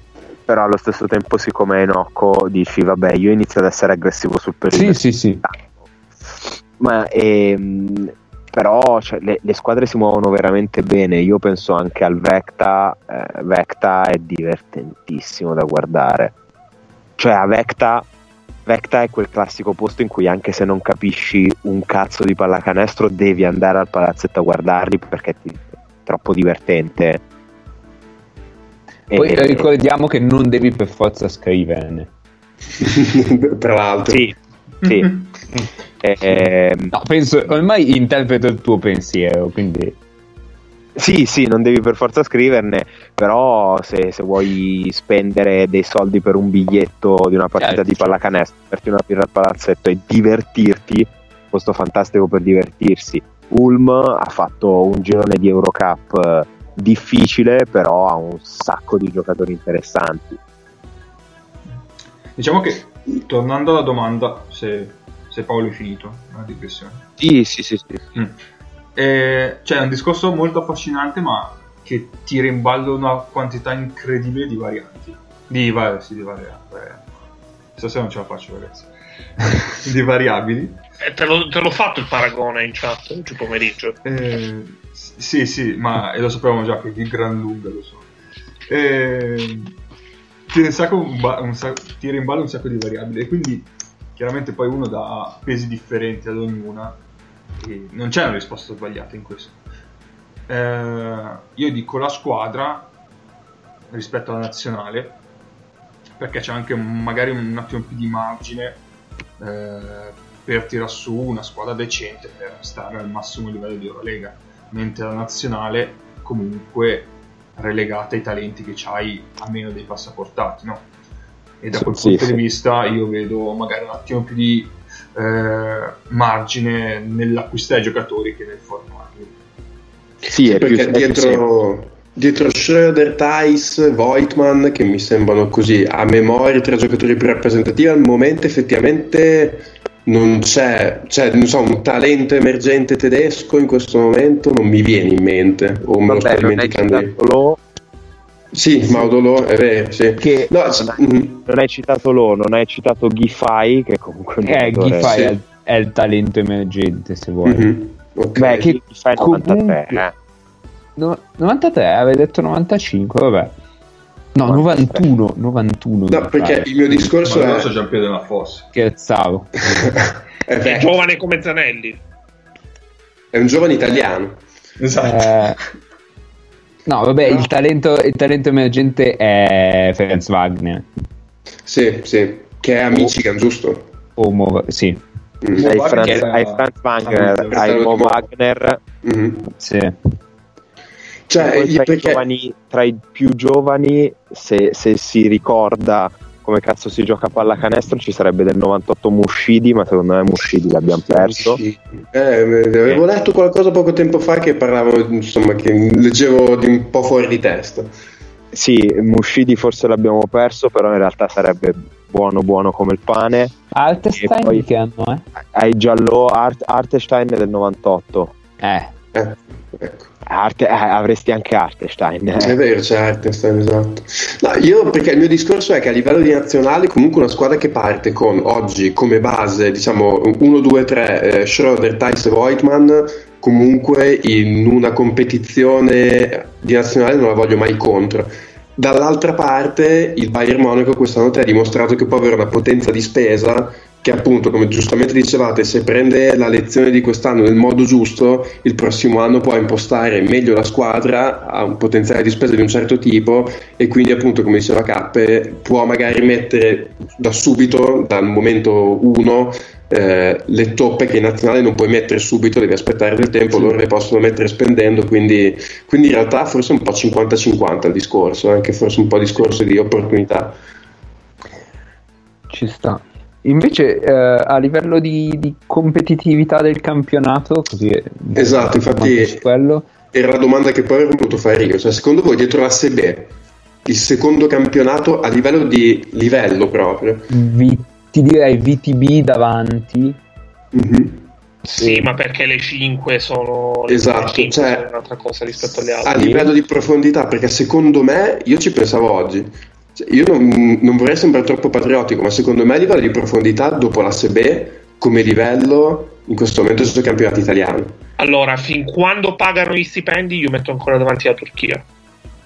Però anche la Turchia, se togli le prime 5-6 dietro, ragazzi, è un bagno, cioè è una roba terrificante. Eh, vabbè, secondo me del campionato turco. Eh. Eh, Nick, però anche, anche in Italia, cioè, eh, noi lo diciamo perché le vediamo ogni settimana e non le vediamo in Europa ma tu metti in Europa eh, squadre tipo la Fortitudo o Trieste di questa o, quella è la seconda metà della classifica di quest'anno. Però non so, boh, a me quest'anno cioè, il campionato italiano con tutte le strutture così a livello diciamo di prime 7-8 mh, forse con l'eccezione della Fortitudo mi sembra che abbia un livello mediamente non dico alto però almeno più alto di quello che eravamo abituati cioè almeno però, mm-hmm però dall'altro lato le prime 5 non sono di quel livello. No, è vero, è vero. Cioè, il campionato turco è sicuramente davanti a livello di, di vertice, perché comunque già solo agli FS Fener, più dietro ci metti Galatasaray, Darusafaka, il Pinar, chi c'è, il Besiktas se pagano. Eh, e, e, mi sto dimenticando sicuramente il, il Banvit, quello che era il Banvit, sì, che, il, il Tofas. Il Tofas, il Tofas, esatto, sì, sì, sì. Che comunque... Sì, la Turchia ah, ecco. probabilmente davanti. Diciamo che abbiamo parlato del Tofas, eh, il podcast sì. che uscirà domani. In un podcast eh, dove coi tagli ho fatto i miracoli, ragazzi, è sembrata una conversazione liscia come l'olio. Allora, ieri abbiamo registrato il podcast Backdoor Euro Cup con anche Spell e Davide Fumagalli e, mm, ed esce domani, credo. Sì, sì, sì, domani alle 6. Ok, alle 18. Vai, automarchetta. Sì, veramente scandalosa. Da noi ascoltateci, ascoltateci assolutamente perché poi tra l'altro Mago ha detto cose proprio pesanti che finiranno nelle, nelle, headlines di tutti i siti principali perché ha sparato proprio delle bombe, quindi proprio frasi pesanti, eh, parole pesanti dette da un uomo strano. Cioè, eh, sembrate, da un uomo sembrate, leggero. sì. sembrate Tancredi Palmeri che fa tweetbait. Esattamente, ma la cosa bella è stata che ci sono stati due o tre momenti dove tipo non so, eh, vabbè parliamo allora di questa partita, chi è che si vuole lanciare, tipo 10 minuti di silenzio, vabbè vado io e poi tanto c'è la post produzione dove possiamo tagliare questi silenzi un po' imbarazzanti. Quindi domani ascolterete una, una, trasmissione di una mezz'oretta dove si va via lisci come l'olio e dove in mezzo c'è stato un ottimo lavoro di post produzione. in realtà siete stati a parlare, cioè a parlare, uh, ad ascoltare i vostri silenzi per quattro ore. sì. Bravi, bravi. Dai, do, ci tocca parlare degli arbitri. Ultima cosa, faccio notare che all'inizio Nick ha detto la faccio un po' guidata perché sennò si rischia di finire lunghi. Sì, perché, perché, perché eravamo in, eh, in, quattro e diciamo, abbiamo come tempi guidati mezz'ora, 35 minuti. Ho detto qua se cominciamo a fare delle chiacchiere ci mettiamo 6 ore, poi dopo hai voglia da fare della post, della post produzione. Quindi ho detto facciamo tre domande in croce, risposte, risposte sintetiche e via andare. E alla fine sono stati in 35 minuti. Eh. Allora, adesso parliamo, adesso parliamo, degli arbitri, ma non sono più arrivate altre domande? No, eh, no, no, non mi risulta. Questi cani ah. non ci hanno più fatto altre domande. Ah, peraltro non mi invitare mai Nick se gli spazi sono 30-35 minuti, esatto, 30, minuti tutta la storia della mia vita non riesco a raccontartela quindi Abbi pazienza. faremo un podcast monografico sull'età in puntate. La storia di Paolo D'Angelo raccontata in, Ah. in, in puntate da mezz'ora. Paolo, io non so di cosa ti lamenti. Nick ti inviterà dopo che avrete vinto l'Eurocup, cioè Assu- e è infatti, già calda l'invito. Ah, tra ecco. l'altro, vo- vorrei sottolineare che ieri è stato citato tre volte che Venezia è stata l'unica squadra a vincere a Belgrado. Sì, Nick, io tre volte, io tre volte ho mutato il, il mio microfono perché stavo morendo, ma non Infatti- potevo fare battute. Infatti, mi aspettavo di sentire risate in sottofondo che non ho sentito. Ho immaginato No, che ci fossero dei muti attivi. progetto editoriale non parte sotto i migliori auspici. Io ti avviso, eh. Perché e, e- la sede me l'hai detto. Eh, sono cazzi tuoi. e- e il Partizan, tra l'altro, è stato dato come favorito per la vittoria. Spoiler: è stato dato favorito per la vittoria finale da tutti. Quindi, Bene, No, io non mi sto no, accattando no. i no, è vero, è vero, è vero, perché sì, è vero. Mago, infatti, una delle bombe che finiranno domani nelle prime pagine di tutti i giornali è proprio una di è, è- una è questa che è Venezia che vince l'Eurocup. Eh, Esatto. vabbè, vabbè, vedremo, vedremo. Vabbè, ragazzi, Prego. facciamo un'altra domanda perché saremo ancora in puntata. eh, Non Sì. parlando di altri Prego, prego. Non siamo al senza giacca. E allora, eh, è una domanda in tandem, eh, sia di Luca, che Luca ci chiede un, un commento sul livello dell'arbitraggio in Eurolega, mentre eh, Giovanni tempo fa ci aveva chiesto un discorso su come è gestita tutta la preparazione arbitrale, se c'è una centralità, ehm, eccetera, eccetera. Rispondendo a questa seconda parte, perché io eh, sono andato a cercarmi le informazioni e non sono facili da trovare. Quello che eh, ho trovato abbastanza è che gli arbitri di Eurolega assomigliano per certi, assomigliano per certi versi agli arbitri di eh, NBA perché sono arbitri che lo fanno abbastanza di professione e eh, tendenzialmente sono sempre più autonomi rispetto al loro campionato di riferimento. L'esempio più immediato è quello di La Monica, che comunque non arbitra il campionato italiano già da un po' di stagioni, mentre eh, perché in Italia è arrivato al limite massimo eh, d'età, perché in Italia c'è un limite massimo d'età per arbitrare, mentre comunque in, ehm, in Eurolega eh, sono più blandi, esattamente come in NBA, perché in NBA abbiamo visto tutti, eh, tipo Dick Bavetta che ha arbitrato fino a 70 anni e rotti.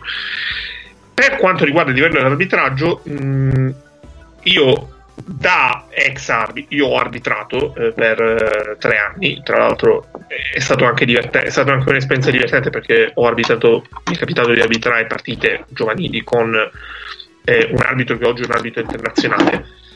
E, mh, la cosa che noto eh, spessissimo, ed è una cosa che noto solamente però nelle partite che vedo dal vivo, perché in televisione non riesco a coglierla abbastanza, è che ehm, c'è una tendenza eh, abbastanza diffusa nelle varie eterne eh, a sovrapporre i fischi, a eh, non lavorare eh, molto bene di squadra, fidandosi poco degli altri, degli altri compagni della terna e a fischiare nelle zone di competenza, eh, cioè a leggere situazioni che sarebbero, che apparterebbero in realtà alle zone di competenza altrui.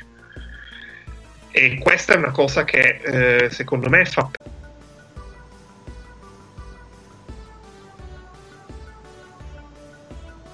tende sempre a essere più, più aggressiva Ah, aspetta rispetto a quella. Sì, Cosa sta succedendo? Eh, sono saltata un attimo la connessione. Ripeti, Eh. scusami, è saltata la connessione 5 secondi, quindi ho perso. dove ero arrivato? Eri arrivato alla sovrapposizione dei fischi. Alla fine di quella, di quella frase. e il sovrapporsi ti rende, come dicevo, più attaccabile agli occhi di- delle due squadre, sia dei giocatori in campo che dei, che dei allenatori. Mm, attori della partita, ovvero le due squadre che già hanno un atteggiamento abbastanza prevenuto nei confronti del- dell'arbitro, che molto spesso sfocia in reazioni che normalmente non, non avrebbero, ma che sono dettate dall'adrenalina del momento. Secondo me, questa, eh, la- il sovrapporsi nelle letture delle situazioni è in assoluto la cosa più eh, la cosa peggiore perché eh, in, in realtà il regolamento è un manuale che, va, che è interpretabile. Tantissime valutazioni, cioè quasi tutte le valutazioni arbitrali sono valutazioni che determinano da un'interpretazione di una norma. Quello, e quindi lì mh, alla fine eh, si può giudicare l'interpretazione di una norma, ma a un certo punto eh, è comunque eh, una decisione che, che, va presa per quello che è. Quello che è difficile da prendere per quello che è è vedere arbitri che non si comportano da squadra, perché mh, quando sono tre arbitri in campo e non due, il concetto di squadra, il concetto di, di mh, divisione delle responsabilità e della lettura delle situazioni dovrebbe essere molto più enfatizzato. E quando ci sono dei fischi che si sovrappongono, in realtà si sfocia in un problema che, che è abbastanza grave. Anche perché sono terne che molto spesso si ripetono, cioè sono arbitri che alla fine sono sempre gli stessi. Allora, su, su, questa questione dei fischi presi fuori dalla zona di competenza, in linea di massima sono d'accordo. Eh, il problema è che spesso mh, questo nasce da un angolo diverso, quindi se tu hai un angolo migliore ma è fuori dalla tua zona di competenza, si crea un, un casino, perché eh, magari nella zona di competenza cioè l'arbitro nella zona di competenza non può vedere quel contatto e quindi fischia o non fischia mentre tu che sei fuori gli vai sopra ma perché di fatto hai visto meglio tu. Quindi questo è secondo me è una, una spiegazione. Poi è chiaro che alcuni errori ci sono e anche abbastanza evidenti. Um, secondo me una cosa sull'arbitraggio è abbastanza cioè, è, abbastanza importante da rimarcare. Arbitrare il basket è molto difficile di base perché succedono tantissime cose, tantissimi contatti in spazi molto ristretti e in tempi molto brevi rispetto ad altri sport, uno su tutti il calcio. Secondo me, mh, mm, cambiare le regole, aggiungere delle, delle regole eh, manda in confusione gli arbitri, cioè li fa ragionare e quindi ci mettono più tempo e rischiano di sbagliare. Una norma su tutte che secondo me andrebbe completamente abolita è il semicerchio, che uh-huh. inserisce una quantità di variabili, cioè nel momento in cui tu stai valutando un contatto, quindi al di sopra diciamo della linea del, del bacino, devi anche guardare i piedi dentro e fuori. Quella è una cosa veramente assurda. Um, e un'altra cosa di cui abbiamo parlato mh, mm, forse ne, appunto nella chat Telegram, perché noi abbiamo anche una chat Telegram, questo è un momento marchetta, um, è il, l'interpretazione degli antisportivi, cioè sta sì. veramente scappando di mano e lì è un problema di regolamenti che non sono abbastanza chiari o di diciamo, indicazioni di interpretazioni che non sono abbastanza chiare. Quello, secondo me, quello è una delle, delle fattispecie che genera più, uh, più nervosismo, soprattutto nei tifosi a, a bordo campo. Perché del fatto che un fischio sia preso fuori dalla, dalla, zona di competenza o dal fatto che un fischio piuttosto che un altro sia preso per un, per un dettaglio se ne accorgono fino a un certo punto. Su una questione macroscopica come un fallo antisportivo, secondo me si generano, si generano molti problemi con, tra la percezione del pubblico e, e gli arbitri che si sentono a quel punto anche attaccati da un certo punto di vista. Sì, gli aspetti di meccanica arbitrale sono più legati al campo, cioè possono farti delle storie di meccanica arbitrale gli allenatori prima ancora dei giocatori, perché i giocatori la percezione della meccanica sì. arbitrale è il giusto, gli allenatori invece su quello sì ed effettivamente ti rende un pochino più attaccabile perché eh, venire meno alla meccanica arbitrale ti, ti, rende un pochino meno credibile. Sì. Sugli aspetti delle norme è, è vero, eh, molto spesso però in chi critica c'è la, ehm, La mancanza della conoscenza delle regole. Per dirti il citato semicerchio, che è effettivamente un- un- di, di difficile gestione, cioè una regola molto molto sensata per eh, favorire l'attaccante in penetrazione per conclusioni al ferro. eh, però ad esempio que- quella norma lì è spesso letta in maniera parziale perché i contatti sui quali ti viene tutelato l'attaccante nella zona del semicerchio in realtà sono quelli aerei Sì. quindi no- non è vero che non si possa prendere semi- non si possa prendere sfondamento per un difensore sul semicerchio deve essere un contatto aereo E, e se Ad non esempio. sbaglio vale solo eh, per il difensore in aiuto, cioè Sì. se è il difensore primario il semicerchio non esiste. Vero. Quindi eh, in realtà eh, c'è anche quello. Mol- mh, molto spesso se, se ne fa un discorso di critica da parte dell'appassionato c'è anche una conoscenza del regolamento parziale. Il regolamento della pallacanestro è più lungo e un pochino più complicato di, di quello che si è portati a, a pensare. Cioè Ah. io ad esempio di come funzioni io di come funziona bene la regola del semicerchio l'ho scoperto quando ho cominciato ad allenare. Sì, ultima Perché- cosa sul semicerchio, c'è da dire che il semicerchio è di non sfondamento, quindi È- tutti i falli in attacco diventano non falli, non diventano falli della difesa. Esatto. Questa è una cosa Tipo, importante che non è molto chiara. Non, non, eh, no- non trascurabile. L'altra norma è molto, cioè quella nuova, che poi nuova il cazzo perché è il terzo anno Mm. che c'è, è quella legata ai passi e su quello c'è, eh, c'è un'altra questione, ovvero che per allenarti a fischiare o non fischiare delle infrazioni di passi le devi vedere. Se non ci sono giocatori che le fanno è un pochino complicato.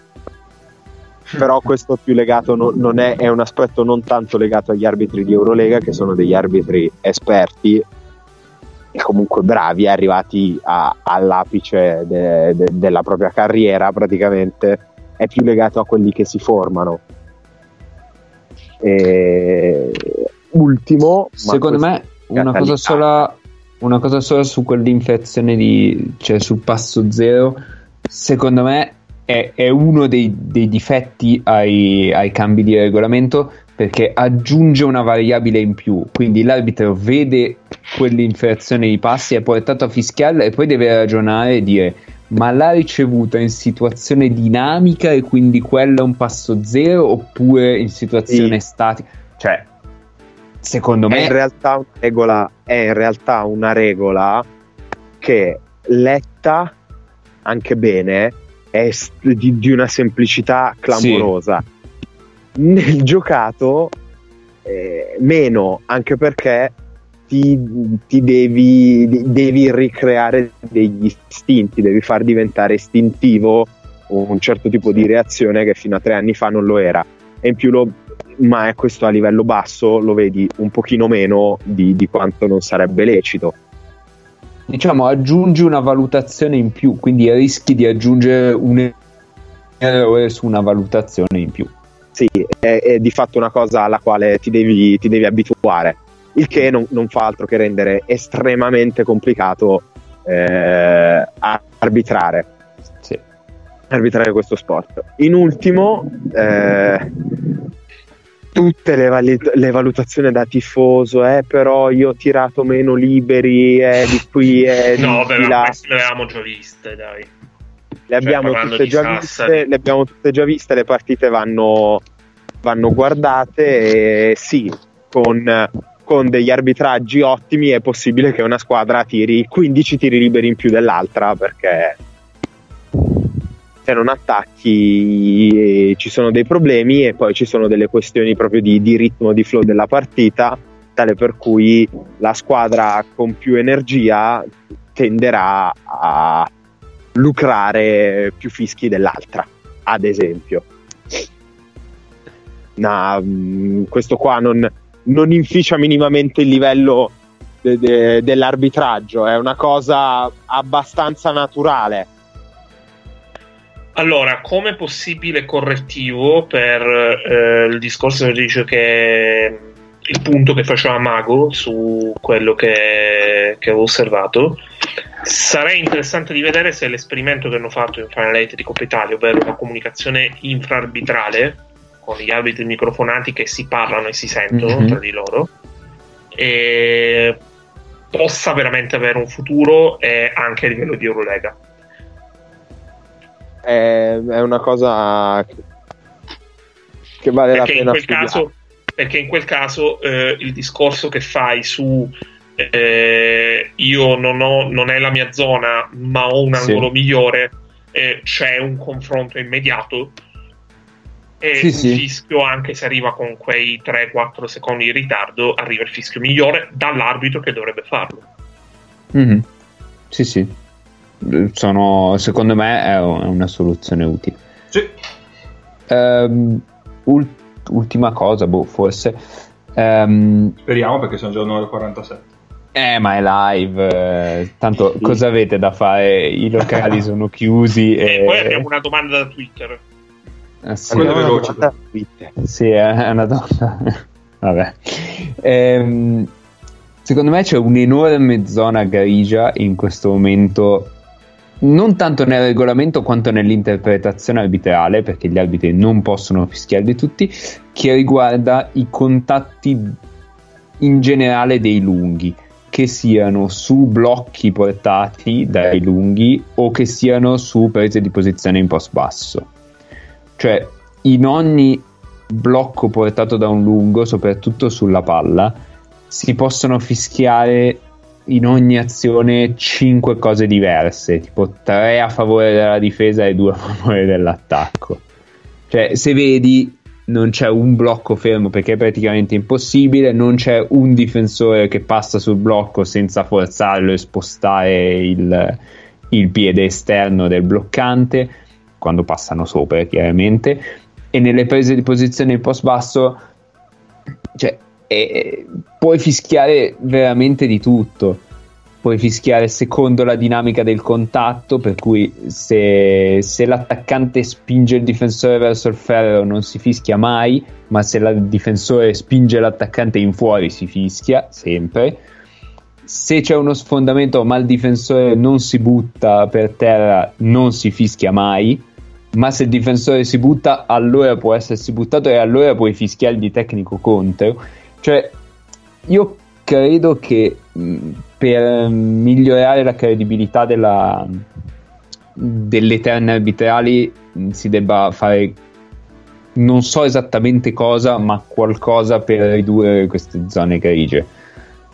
Perché poi, poi si diventa attaccabili in molti fischi. Le zone di grigio sono poi quelle che vengono chiamate in gergo il metro. Sì. Eh, sì, metro, perché poi alla fine a un certo punto vai su sui vantaggi che prendi e eh, i vantaggi che prendi sui contatti e al di là dei contatti che sono palesemente illegali chiaro. ci sono dei contatti eh, che, che sono in zone grigie banalmente tutti i contatti in cui non metti due mani e afferri Dai, sono tutte zone grigie Il contatto più Eh. legalizzato è la culata del bloccante quando il difensore passa sopra. sì se non c'è una torsione Esatto. perché se c'è una torsione è un blocco in movimento. Cioè, e- e se c'è una torsione, in quel caso è smaccatamente illegale. Altrimenti, eh, vediamo, e quello là è metro. Un po' di metro, cioè parte del metro dipende dal livello dei giocatori. Cioè, Però ci sono contatti i- in Eurolega che se venissero concessi a livelli inferiori la squadra fisicamente meno prestante non gioca. Cioè, non, non può giocare.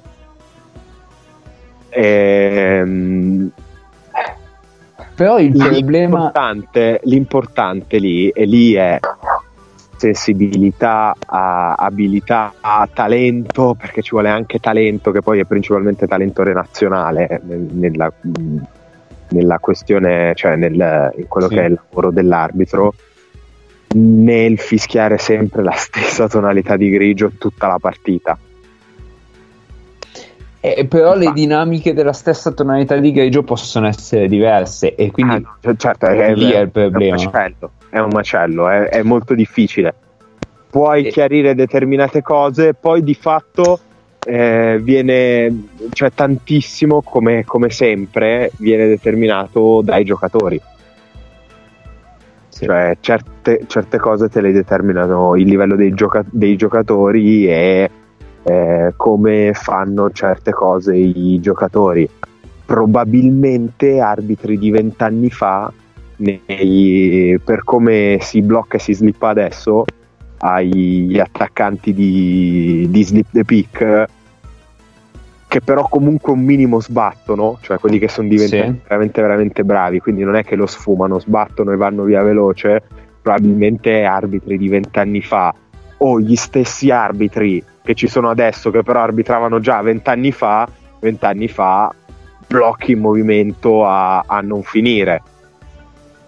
O la rapidità sui giri nelle quali in situazioni di doppie uscite i bloccanti cambiano l'angolo di blocco a seconda di quello che fa la difesa probabilmente arbitri di vent'anni fa avrebbero fischiato blocco in movimento poi quando si è smesso di fischiare blocco in movimento perché i bloccanti sono diventati più bravi a farlo meglio più rapidamente e tutto e i difensori si sono adeguati hanno cambiato il modo di farlo. Gli arbitri bravi guardano una quantità di video imbarazzante per capire e nonostante questo ci sono delle robe che sbagli, ma sei destinato a sbagliarle anche perché il numero di contatti non diminuirà, farà solo che, che- che aumentare e quindi ti dai delle regole auree, cioè Sì. una mano sola col palmo chiuso, con l'avambraccio, va bene purché non spingi, eh, chi è il primo ad occupare lo spazio, come tu cerchi di passare in uno spazio, come, come si forza, ad esempio in termini di regolamento non è che sia illegale forzare un blocco, è illegale spostare per forzare un blocco. Sì, Ma sì, no, chiaro. puoi fare forza, puoi fare leva, eh, poi i giocatori sono furbi, un mucchio di porcate, gli angoli ciechi, cioè è, è- veramente un cinema. Però secondo me il, il principale punto su cui a un certo punto bisogna chiarire è quello della, della simulazione, perché mh, tu facevi prima l'esempio del passaggio su un blocco, ehm, se c'è una, se c'è una rotazione dell'anca esterna, no? E quello avviene di fatto se il difensore accentua quel contatto. Siamo d'accordo? Cioè, Sì, per farti fischiare un blocco in movimento il difensore deve accentuare il contatto a meno che l'attaccante non faccia proprio un- una, una roba orribile ma in linea di massima deve accentuare il problema è che se non accentua non lo fischi mai ma se lo accentua rischia di finire nel- nella fase cioè nel- nell'interpretazione tecnico per averlo accentuato Eppure tu comunque subisci, subisci un, un danno da quel movimento irregolare dell'attacco. eh, sì. Allora, Cioè, se- quello... Secondo quello- me su quello a un certo punto bisogna mettere un, un punto, non so come, ma ne va della La, re- credibilità. la regola aurea è che non devi finire per terra. Però se non cioè- finisci per terra non te lo fischi. Cioè, No, no, no, no, no, puoi, puoi accentuare senza finire per terra, non, quello, non devi finire per terra. Cioè, regola aurea, non finire per terra. Per, per, per, per non incorrere in guai, Sì. non finire per terra. Poi su- sui difensori che passano sui blocchi ce ne sono tantissime, cioè ogni tanto se provi, se vuoi farti sostanzialmente vuoi lucrare un fallo in attacco, puoi anche decidere di passare invece di passare miri alla spalla del, del bloccante, Sì, sì. Chiaro. ci fai contro apposta. E, e lì crei contatto apposta e lì l'arbitro bravo è quello che capisce che sei tu quello che comincia il contatto eh, l'arbitro meno bravo fischia fallo in attacco Ok. E in tutto questo, Mm. no, mm, proprio due minuti prima Sì, di arrivare sì, alle due ore, giusto per arrivare a due ore. Sì, esatto. Ehm, il, rap- il rapporto arbitro-giocatore in tutto questo, perché a me la differenza grossa un po' che vedo con l'NBA è il rapporto che c'è in campo tra arbitro e giocatori, nel senso di là mi sembra che ci sia un po' più votati al dialogo e di qua un po' di meno, anche se in Eurolega meno, eh, cioè c'è un po' più dialogo rispetto all'arbitraggio europeo in generale. Adesso non so se magari è semplicemente una mia un'illusione, tra virgolette, no? da fuori, da giocatori di minorsissime, però mi sembra che ci sia un po' meno rapporto da quel punto di vista arbitro-giocatore in campo che da quello che vedi in NBA mi sembra una cosa positiva, cioè che tante volte mh, un dialogo in più, una parola in più può aiutare anche a distendere una situazione che altrimenti poi si complica. Non so se è più una sensazione da fuori, poi in realtà in campo non c'è questa cosa, oppure se magari chiedo magari a Ennio che, che ha arbitrato, magari anche a Paolo, magari insomma che mh, vede del basket dal vivo mh, di livello un po' più alto, magari minors, minorsissime, se, se è una cosa che si vede solo da fuori o se Eh, mi ripeti l'incipit perché non sono perso. eh, il rapporto arbitro-giocatore, nel senso che mi sembra che la differenza grossa che ci sia tra NBA, tra le, al di là del regolamento e delle interpretazioni, la differenza grossa che ci sia tra NBA e Europa è il rapporto tra arbitro e giocatore in campo, che mi sembra che in NBA sia molto più votato al dialogo piuttosto che alla sanzione. Allora, in NBA è votato al dialogo perché è una precisa direttiva di NBA. Ok. Eh, è un qualcosa che negli ultimi anni NBA ha molto insistito, eh, adesso è capo dell'associazione arbitri, comunque con un ruolo abbastanza predominante, c'è un ex arbitro come McCutcheon e io ho avuto la possibilità di parlargli eh, in una call, una conference call eh, l'anno scorso ed è stata praticamente la prima cosa che ci ha detto, ci ha spiegato nel- nell'illustrarci quello che è il lavoro che come associazione arbitri fanno giorno dopo giorno. E in Eurolega mh, è un- cioè io onestamente noto che non vi è un rapporto tra arbitri e giocatori, ma non mi sembra nemmeno qualcosa di strano perché alla fine mh, c'è molto più ricambio di giocatori in Eurolega che in Mm. NBA e e c'è abbastanza più ricambio nel senso che eh, sono tanti arbitri ma sono meno squadre e di arbitri in, in Eurolega cioè mh, rispetto all'NBA stessa. Eh, ci sono degli arbitri più esperti che hanno eh, più colloquialità con i giocatori.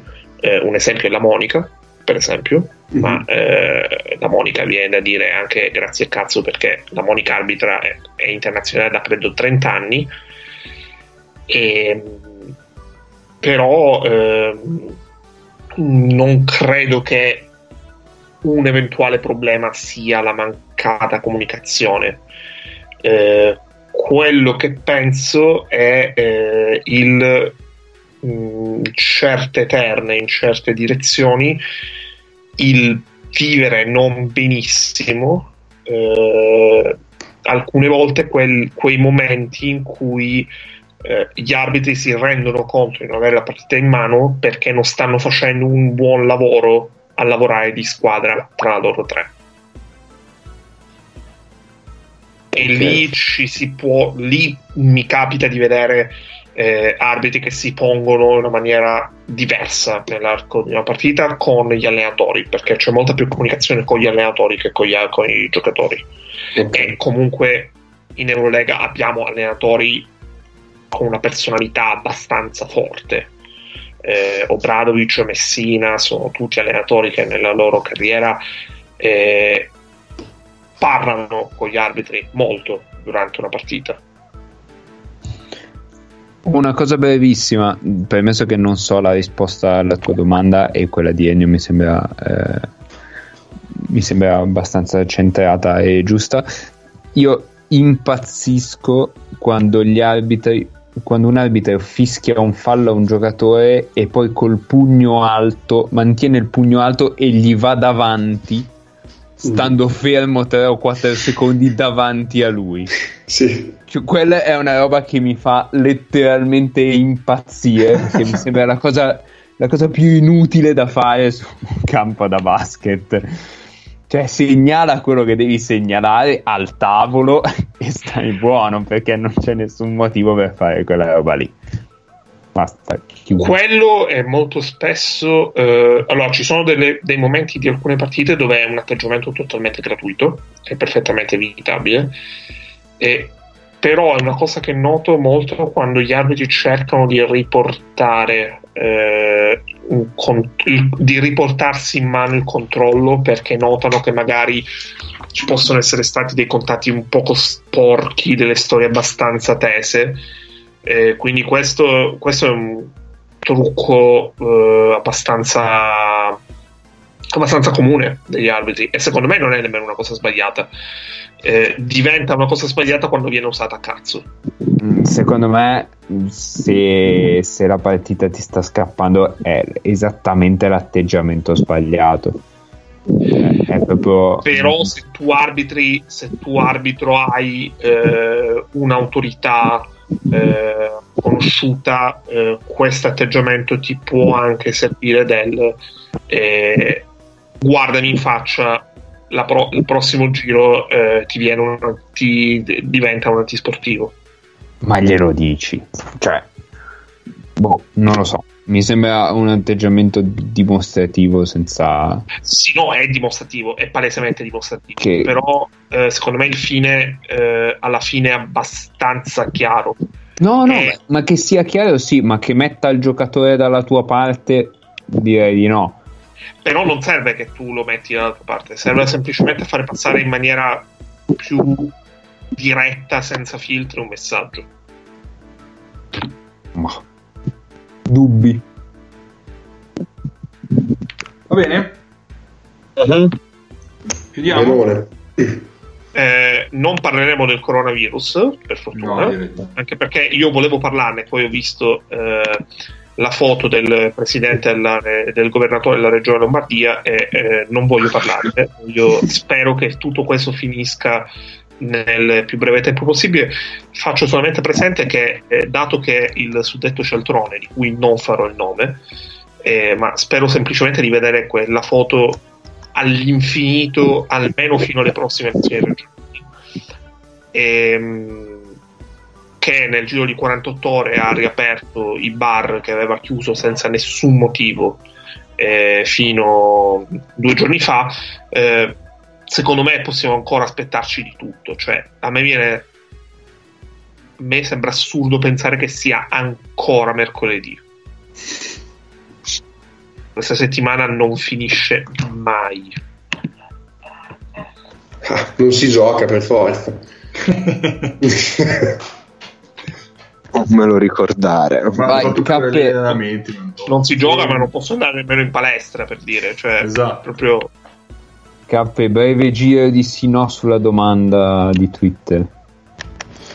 Sarri arriva a giugno? Sì, no, veloci. Nick, sì, sì, si arriva, si arriva. Mago, No, Egno, Se non becca il coronavirus, sì. Paolo. Paolo? Eh? Ma che cazzo me ne frega? Ma che cosa vuoi che me ne freghi? Eh, Ce l'ha, chiesto, ce l'ha chiesto il virologo ufficiale di Vox to Box, non è che puoi Digli che liquidarlo me ne così. frega un cazzo di... Ma ci sente, siamo in diretta, Paolo. allora glielo dico io. Guaglia ti sei fatto dei nemici Allora. potenti. Possiamo dire che Sarri non allenerà l'Olimpia Milano l'anno prossimo. Questo possiamo dire. Pensavo all'Olimpiaco, sei già pronto per un sì attacchi Sarri.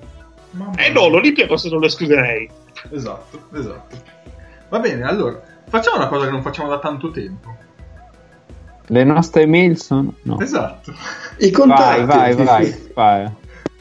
Allora, ci potete trovare all'indirizzo mail freeandpodcast.gmail.com tutto scritto lettere. Ci potete trovare nelle nostre case. Specialmente in questi giorni. Esatto. Ci potete trovare su Facebook e su Twitter all'indirizzo freeandpod, free scritto numero in questo caso, e ci abbiamo il nostro bellissimo gruppo Telegram, di cui ancora dobbiamo creare il link, però tutto, trovate il link su Twitter, trovate il link su Facebook, scrivete free o cercate FreeMP e ci trovate. Oh, che bello. Eh, mi mancava un po' questa cosa. Molto Eh, possiamo dire anche cosa faremo nelle prossime puntate? Eh, perché magari nelle prossime puntate potremo anche tornare a parlare di Eurolega, visto che eh, c'è anche il doppio turno, c'è la mia bellissima tabella sul futuro anteriore del- della manifestazione. Ma c'è anche un po' di Eurocup, volete? Eh, al esatto. Beh, le- l'Eurocup ascoltate la cosa. Ascoltate il podcast, che C'è lo scontro Posso- fratricida tra Brindisi e tra Brescia e Venezia. Posso invece dirvi cosa non ci sarà nelle prossime puntate? Vai. Peccato. Flipper non ci sarà nelle prossime puntate. Ciao Flipper. E ciao a tutti.